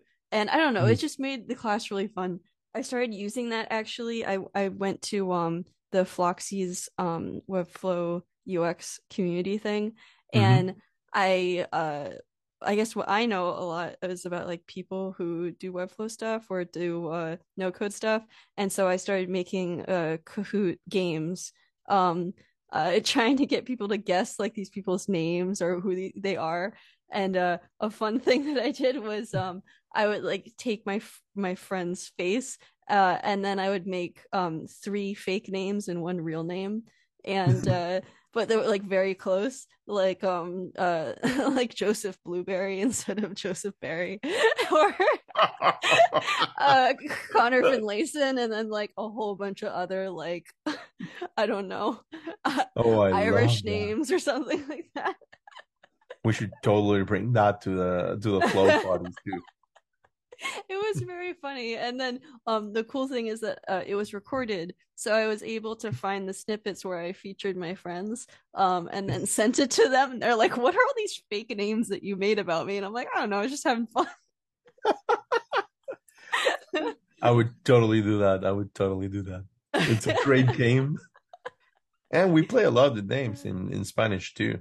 Yeah. Like I, I, I go by marcelo but because i'm everybody in the US is calling me my my short name is Marce. Yeah. But they don't call me Marce. Either they French it up and they call me Marce. Oh. Or they kind of change my name or gender into Marcy. Oh. like, neither one of them. that, that is not me, sir. Yep. I I just laugh it out because it's like, oh, of course, again, all of the comp- all of my company are my friends and they know me. So of course, every time someone says calls me Marcy, they're like Marcy, and they just start bombarding me on Slack. How you know you got some good friends. yes. when they just of try course. to mess with you all the time. I, I, I was gonna always say it's like I think that mess, messing up with someone else in a good way it's so important to build that that friendship portion oh um uh, i'll i'll go back into uh no code stuff later but uh i i got the best uh birthday gift recently from my friend um and it was hilarious. So um like he and i uh were roommates um for a while and i i lived in the same house with him for two years and um he always used to make fun of me because I'm such a huge fan of peanut butter and I made a I was going through a phase where I like put peanut butter in everything. I had peanut butter powder. Like it was like a problem.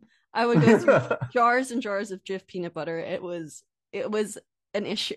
Um I still like it. And so uh this year uh for my birthday, he ordered from a restaurant um depot or like a like a restaurant grocery store um 35 pounds of peanut butter. and it came in this like paint jar thing. And I had to carry 35 pounds of peanut butter across the street to my apartment. And now it's just in my house. now, did you end up using the 35 pounds of peanut butter? I literally I got it like three days ago. I haven't even opened it yet. so um but but like your friend pulling a prank on you like that and messing with you it was one of the best gifts. I almost started crying laughing. It was you just feel so loved by this friend that they'd be willing to order 35 pounds of peanut butter just to pull a prank on you. They're really my friends are really lucky that we have a distributed company and they are in argentina mexico and all of these other countries. Yeah. I would do that all the time. like I, I we do that with my wife and, and a friend of his that loves Nutella.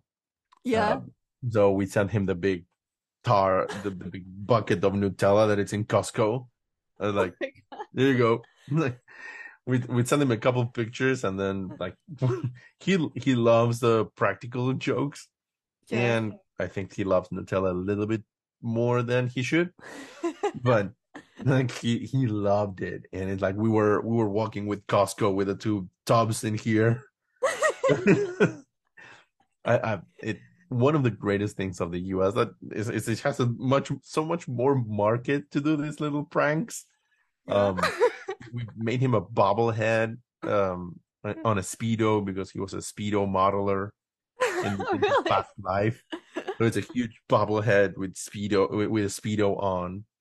Um he always jokes that he forgets how old he is so we always bother him with being either like a vampire or something so one time we we ended up giving him a, a little cane and a diaper and he's he's such an over the top friend which we so enjoy that yeah. when we gave him the diaper we were in a, in a nice greek restaurant here in fort lauderdale and the dude just like put on the the diaper in there over like. Of course, not taking the pants, but yeah, yeah, yeah. he put on the diaper, and there was this all this people in you know good shirts and and jackets and ties, and this dude walking around in a diaper, going into the bathroom and coming back.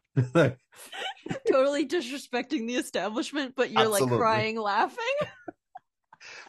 Luckily, we were like twelve, so they weren't gonna kick yeah. us out. And but that was like a good a good 15 minutes of him on a diaper in a fine restaurant. if um I don't know, it having really really good friends like that is something that's hard to find. I've noticed that um uh quality is so much better than quantity. And it's so mm-hmm. obvious when I say that out loud, but it took me a long time to realize that. It's not something that's obvious, especially when you're really young.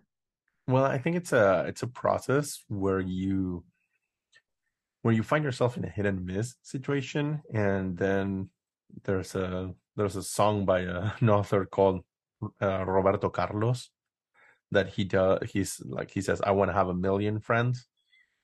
Um, but in reality, you end up finding out that you have really good friends for really particular groups. Um, and mm-hmm. just like I had a really good friend uh, for salsa dancing, I had a really good friend in every one of companies I worked for. I had a really good friend when I was doing taekwondo, or and I'm pretty sure that the some of the friendships that I am making in my company, they're not gonna last outside the company when I'm like 65. I would hope so, but I know that it's very possible that for them they're a different moment in their lives.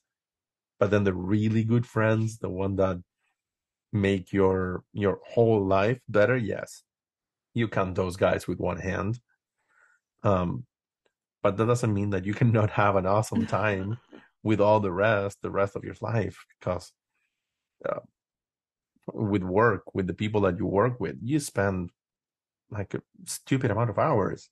You spend probably more than with your significant other with them. Mm-hmm. So you gotta have a good time and you gotta have fun no matter what's going on, no matter the deadline, no matter uh, if you made a mistake or you are being congratulated. It's like let's have fun either way.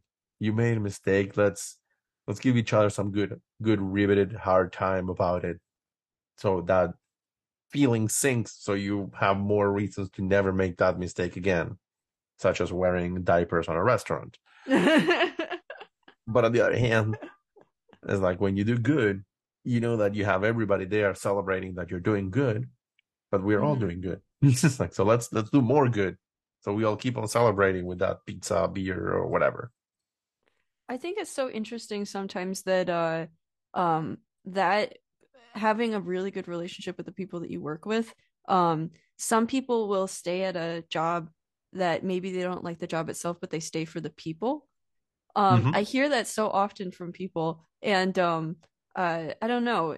It it makes me realize like how amazing it could be if you had both. Like well and the people absolutely. are great and the what you're doing day to day is great. I mean uh, i'm i'm very uh, i settle with much less kind of like the people are great and the and you don't hate your job. It's like i i uh, there are days that i don't even like my job it's like mm-hmm. it's like when i have to go say give some bad someone bad news a client bad news we miss the deadline or have a tough mm-hmm. conversation i don't like my job i would like to not have to do that but mm-hmm. we need to but either way um, and this is a shout out to to one former employee of ours like this is what i'm going to tell you is the example of what i want in my life and for my company like we had to let this uh this guy franco go uh i would say it was in a few months ago mm-hmm. um and we were doing fine uh, he was just not a good fit for us at that moment mm-hmm. uh we gave him a recommendation uh we kept in touch with him and a few weeks ago, he came back with a deal for our company. Really? Like literally, he talked to someone. He thought it was a good fit with us. Um, he was not able to take it on his own, and he's like, "Hey, do you guys want to try to take it? I don't even need to be involved." But it's like, if I can, awesome. But like, do you want to give it a try? And like it or not, I, I, I started thinking about the concept of like this is a person that is no longer with me, and it's not that he decided to go. It's like we decided to cut him loose, and he still liked us enough to bring us something out of the goodness of his heart, uh, out of the relationship that he has made with my team, with my with me, uh, with the rest of his friends, and that's what I want, like forever and for everybody. Like early today, I was responding to a message of someone telling me, Are you afraid if the client goes and talks directly to your employees, like asking, Why do I put them in the website? And it's like, I'm not. I encourage that. Someone who want to go talk to my employees, please go. Mm-hmm. 99% of the cases, I know at the time, they're going to come back to me and tell me, hey, someone is asking for a project. Mm-hmm. And if they're not and they can take it on their own, fantastic, even better. Yeah. Go and be better. Face your, what you, in, with us, you have a lot of like safety nets. And if you want to challenge yourself, sometimes we are not going to be challenge you, challenging you in the way that you want all the time because it's a job. Sometimes we do something we like, sometimes we do something that we accept. Mm-hmm. And go for it, please. Take another project. Uh, don't hurt your friends that are working with you in another project. Mm-hmm. But if you want to take an additional job, go. Take finish mm-hmm. that freelance project, challenge yourself, and be proud of it. And we don't mind. And that's that's what I expect to always be able to transmit to these people. It's like this is a friendship. We are not your only friends. you can have more friends. Uh, we don't get jealous. You can go party with someone else. Go. um, just be there to your friends when they need you. You're not when if you are what are they calling it right now? Silently quitting or those kind oh, of things. Oh, quiet quitting. Yeah. Quiet quitting. You're not hurting me. Mm-hmm. I, am not even. I, I read some CEO talking about stealing from the company, like because you're getting paid for not doing work or doing less than. And it's like it's not even about that. I don't mind. It's it's more about your friends. There you have other people in the project with you that they are yeah. looking to not be stressed, to finish the project on time, to pay their bills, to be successful, and you're hurting them. They need you to be successful. So I I try to always find people that follow that motto and that they're not gonna quietly quit. they're going to just come out and say it's like, I'm out of here. Mm. And I'm gonna say, Awesome. Congratulations, you found the next step. When when you look for a friend or you look for somebody to to join, what are like green flags that you look for in a person? Are there things that people do that you're like, oh, I know I've seen that trait in friends that I really get along with? I recognize um, that. Yeah, I, I'd love to tell you that there is like a set of checklists kind of thing, but there's only one. And like if I enjoy talking to them, mm-hmm. like I, I try to, and then when I first meet someone, to as quickly as possible go as open as possible in the way that we talk, whether it be cursing, talking about personal preferences of things. It's like this this is all that we are or all that I am. Mm-hmm. Uh, just be yourself. And then once they feel comfortable because someone else gave them permission to talk about whether it be political views, religious views, or anything like that, and they see that if they have opposing views, nothing is going to happen.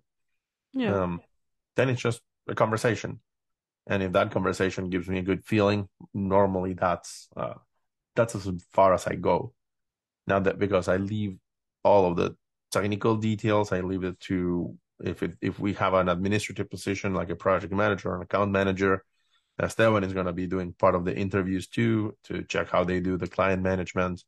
If we're doing a technical position like a Webflow developer, a front end developer, uh, we're going to be leaning on our Webflow expert to ask him questions. And that's also another part of how our company works. Each one of them is going to also have their own set of questions of what makes them feel at ease with this other person. Mm-hmm. Like, for example, I really appreciate that my Webflow expert always take a personal interest on where they are in their lives. Mm. Because he, even though that I don't agree with what he says, he says that we need a specific person in a specific time because they need to be conscious enough to know that they need to work eight hours, but they don't need to do it nine to five. They're mm. that they need to know what's how to put importance into a project without being told so. Um, and he has a particular probably set of questions that he asks during an interview to gauge those things. And as I said, uh, for me, those things should come naturally. For him, that's something that to look for. and I super love that he can do that and he can take that interview in that way. I try to think about um most of my life I when I would try to pick a friend or something like that, a lot of the time you would be like, okay, well, do I like this person? Um uh like how do they make me feel? That kind of stuff. And it wasn't until like a couple years ago that I started thinking, okay, well, um, how, what am I doing? like, how am I? like, how do how, how would people want to be friends with me? And um, uh, I started um, kind of like asking my friends like how they felt, and I would try to be a little bit more curious. And then I started to see some changes in myself of, okay, well, um, I don't know it sounds so self-centered but like uh asking people about like what's going on in their day just calling them up out of nowhere and being like yeah just just curious like how was work today? or things like that. Like being more um uh I don't know changing the perspective of like okay well uh what does this person do for me? How do they make me feel? and then actually hmm. really being conscious of like well how do I make this person feel? Like does my friend feel loved? I haven't seen her in like 3 months. Like what am I doing but does it happen to you sometimes that you have these friends that you may not see them for months and then when you see them again and see them or talk to them for months you see them again it's like your friendship was on pause. It's like you just come back and it's like instant. Nothing has changed. You didn't have to talk to these people.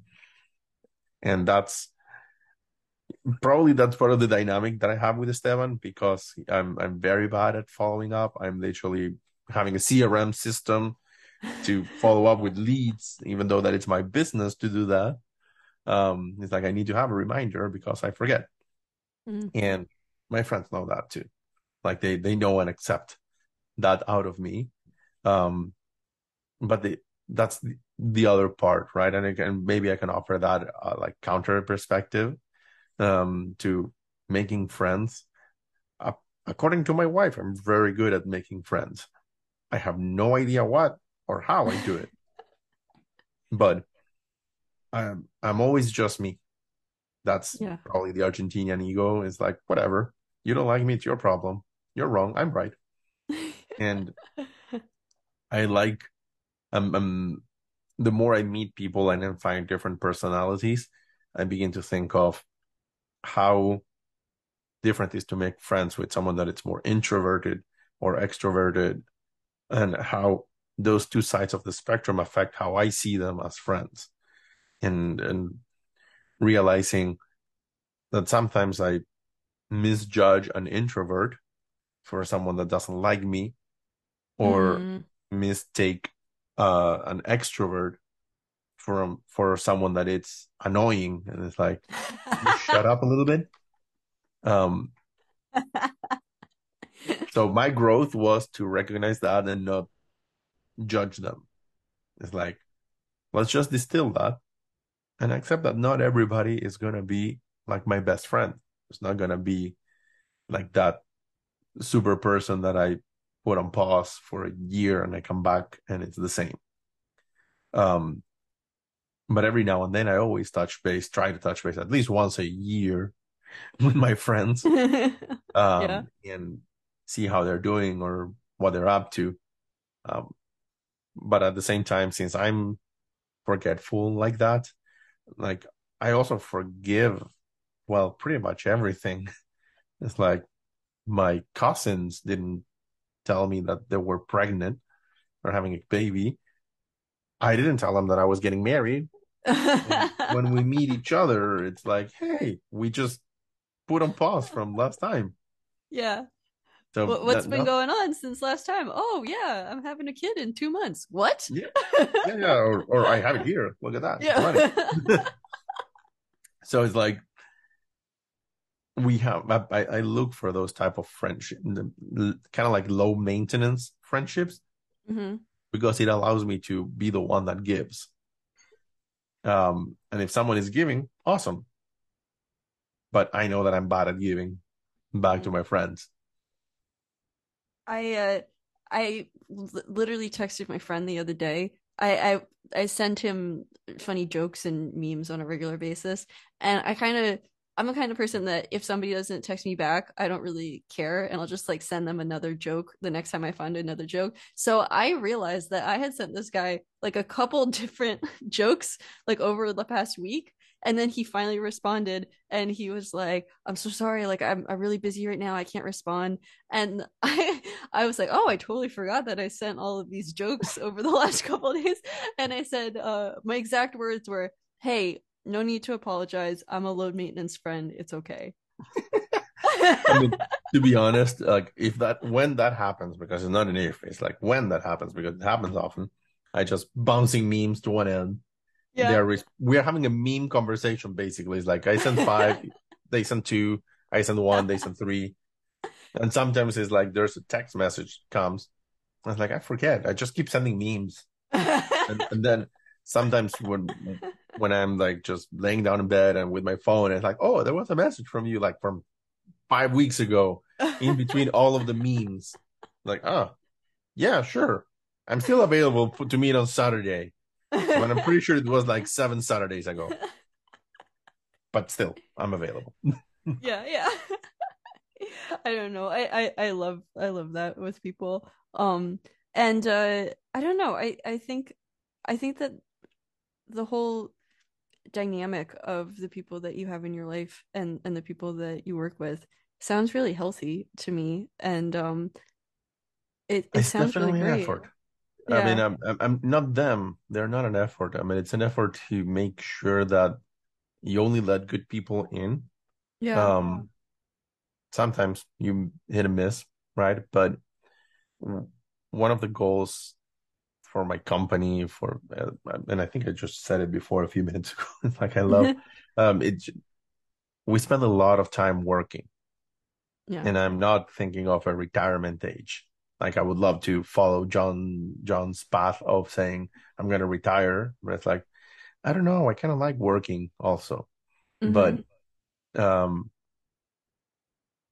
and with all of that work always has difficult moments and problematic clients or problematic situations or you have to help your team through something so all of those things happen and to add problems with your spouse your real life friends your team members um all of that seems so much hassle for me that it's like mm-hmm. i don't mm-hmm. even i don't even want to think that that exists it's like yeah.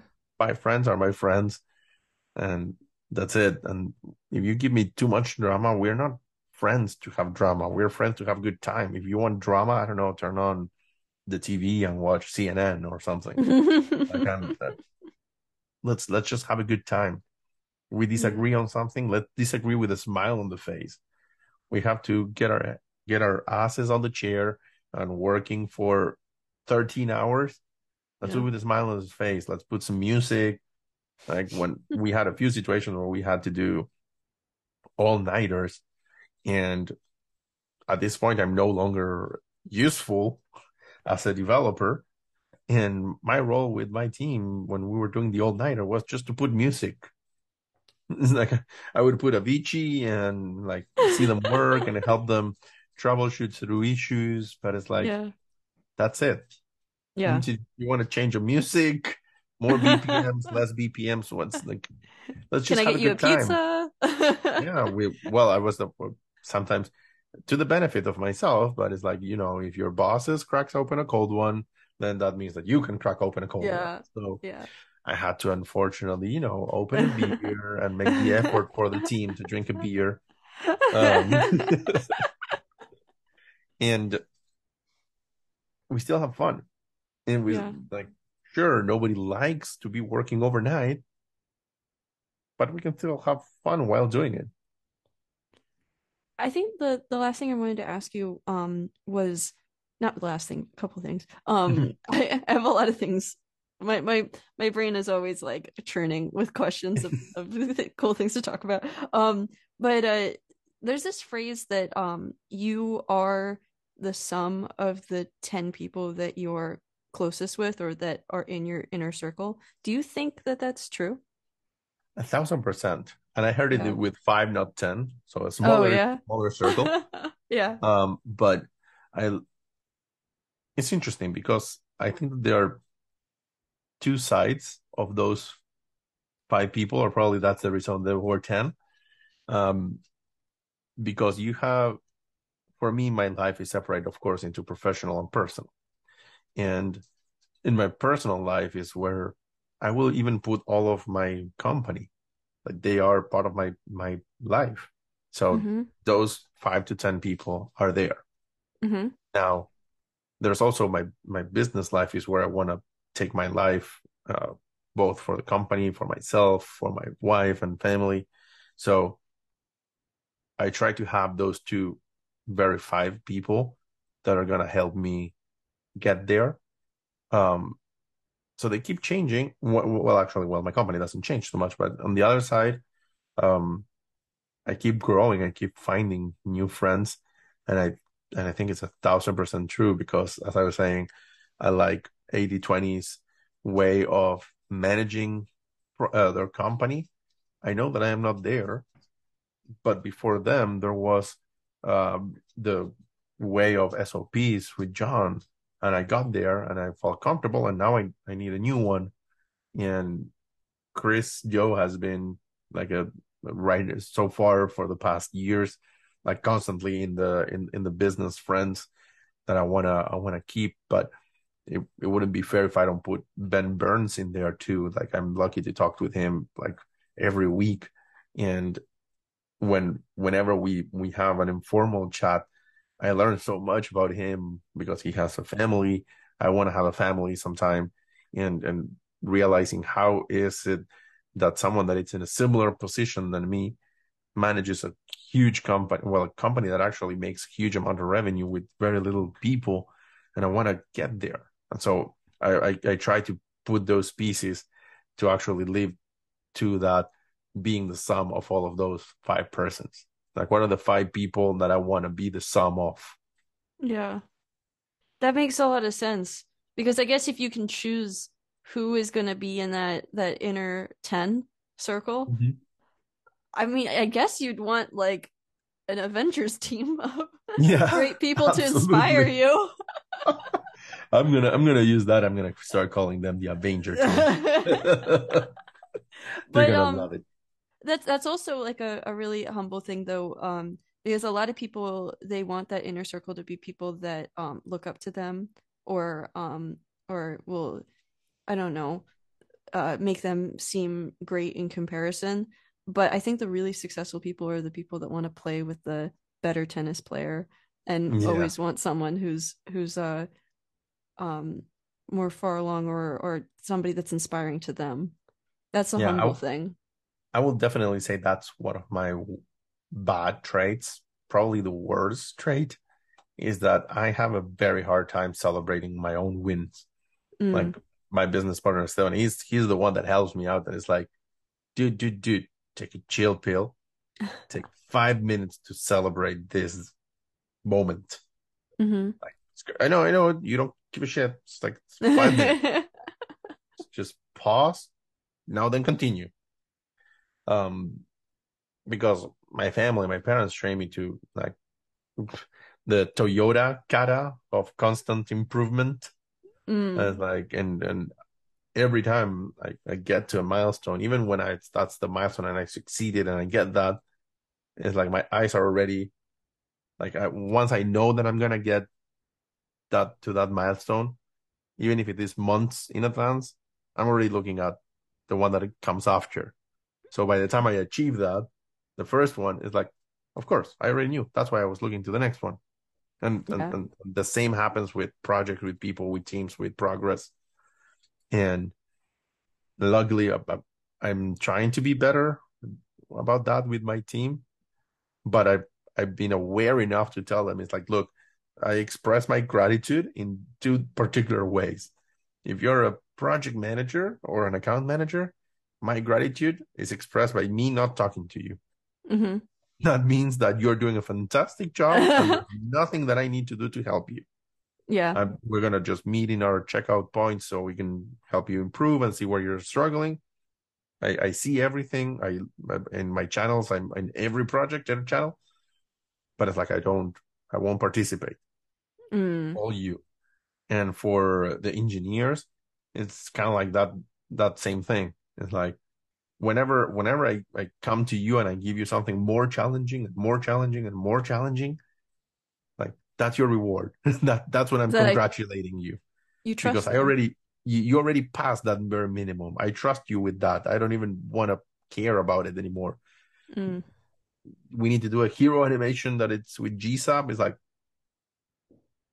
go go away. I don't care. I, I, I know you can do that. I'm gonna give you that. I want you to do it now in I don't know three three G JS or I want to do WebGL, whatever. It's like now challenge yourself with that and yeah. more and more and more and more.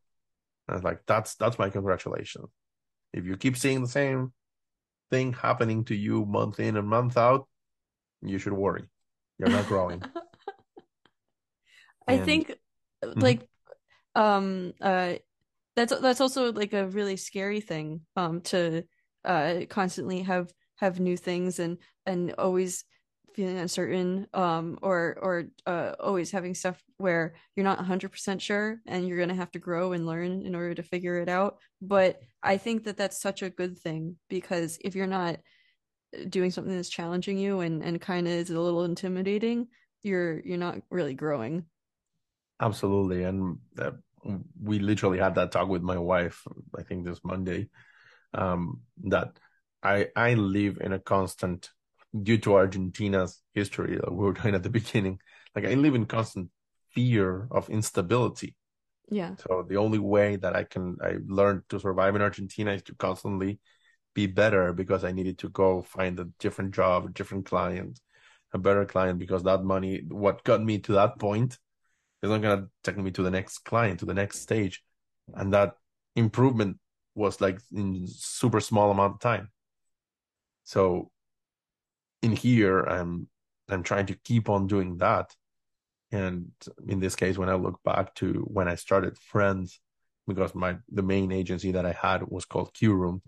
But when i started Fri3nds i started it in 2020 and from zero to right now 20 people from zero to the revenue that we have right now uh, from zero to the team that i have right now of good people around me that's it's incredible uh, but uh, but it was all that constant. It's like, okay, I got to this milestone. What's the next? What's the next? What's the next?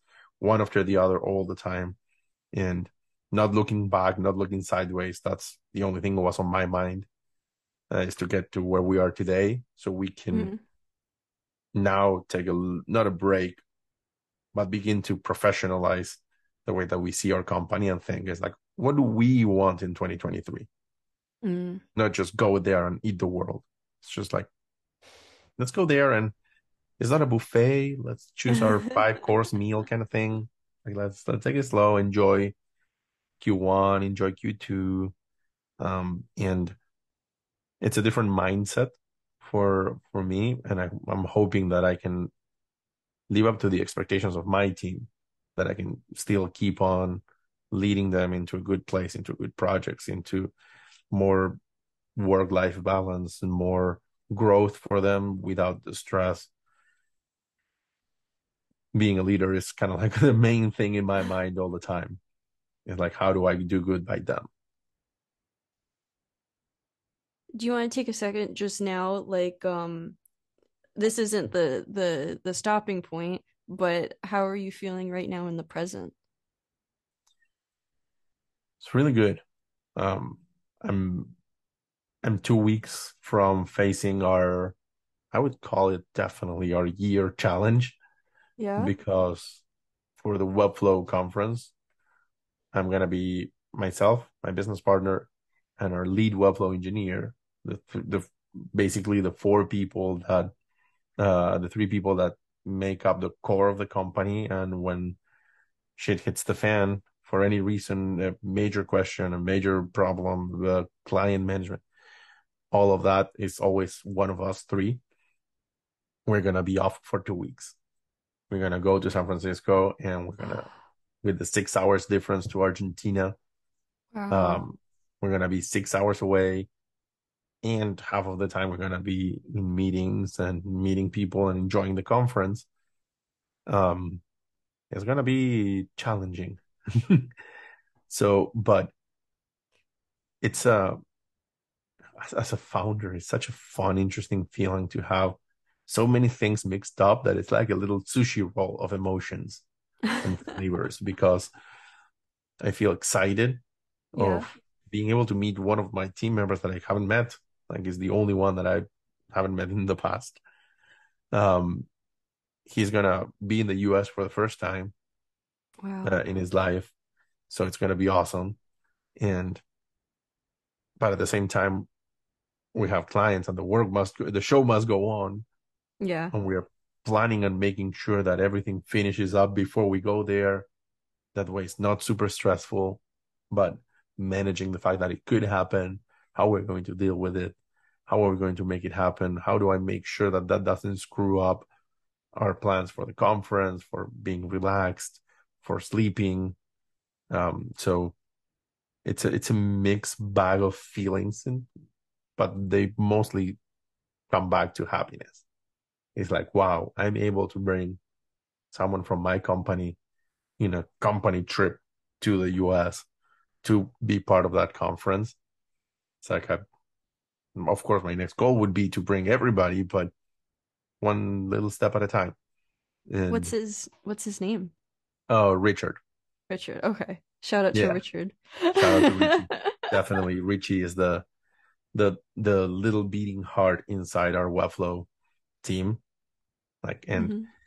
he has been growing with us since he was literally our first full time employee uh, at Fri3nds, and he has been growing leaps and bounds and he had to deal with all of my personality one on one for a bunch of projects um, pulling that all-nighter that i was telling you about it's like he's he's the one that it's always in the front lines and definitely if there's anyone that deserves the praise of all of our projects is him i, I hope he hears this we'll have to send it to him yeah so how does it feel? We just did two hours. That flew by, kind of. Yeah. No, this this feels like a breeze.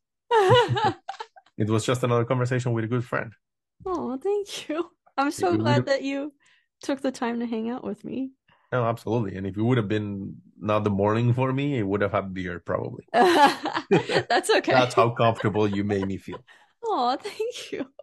I uh um I I always kind of have like a um, a connection to somebody before coming on because I uh, spent so much time learning about people and everything. So it's always really nice to then have that voice come to life and then spend two hours with you. So thank you so much. no, absolutely, and I, and I love. I've been, I've been trying to do podcasts to meet people, and I've been telling my wife, "Hey, you need to start a podcast to meet people in your space," because I see everybody in, in our space, like you, like um, Jake from uh, um, and Webfail and Jonathan, they're all doing some little podcasts, um, coming to life and talking to great people and probably learning so much. It's like, if you want to learn something, just start a podcast and start talking to people. Like it's gonna be great. And and you could just make friends. yep. By doing that, yeah yeah and you don't you don't need to have an agenda you just need to be able to keep up a conversation and um uh to close out i want to know uh where can people find you? Like if somebody is listening to this and they're such a big fan and they're like oh my gosh i want to get to know this guy. Like how do they reach out to you? Like or maybe if they want work like how does how does that work? Yeah absolutely. So we're iterating right now on our new website. So you can find it at fri3nds.com, and that's friends with a three instead of an E. And if not, Twitter is the place that I'm most active. Um, the, my handle is the Marce Russo, like the Chris Do, like T H E Marce, M A R C E R U S S O. That's uh, that's where I'm mostly there and, and trying to engage with the community.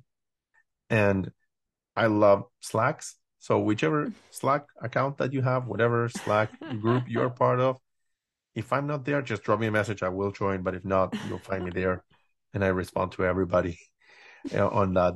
Um, And if you're ever in Miami, always drop me a line because I like excuses to go have a beer.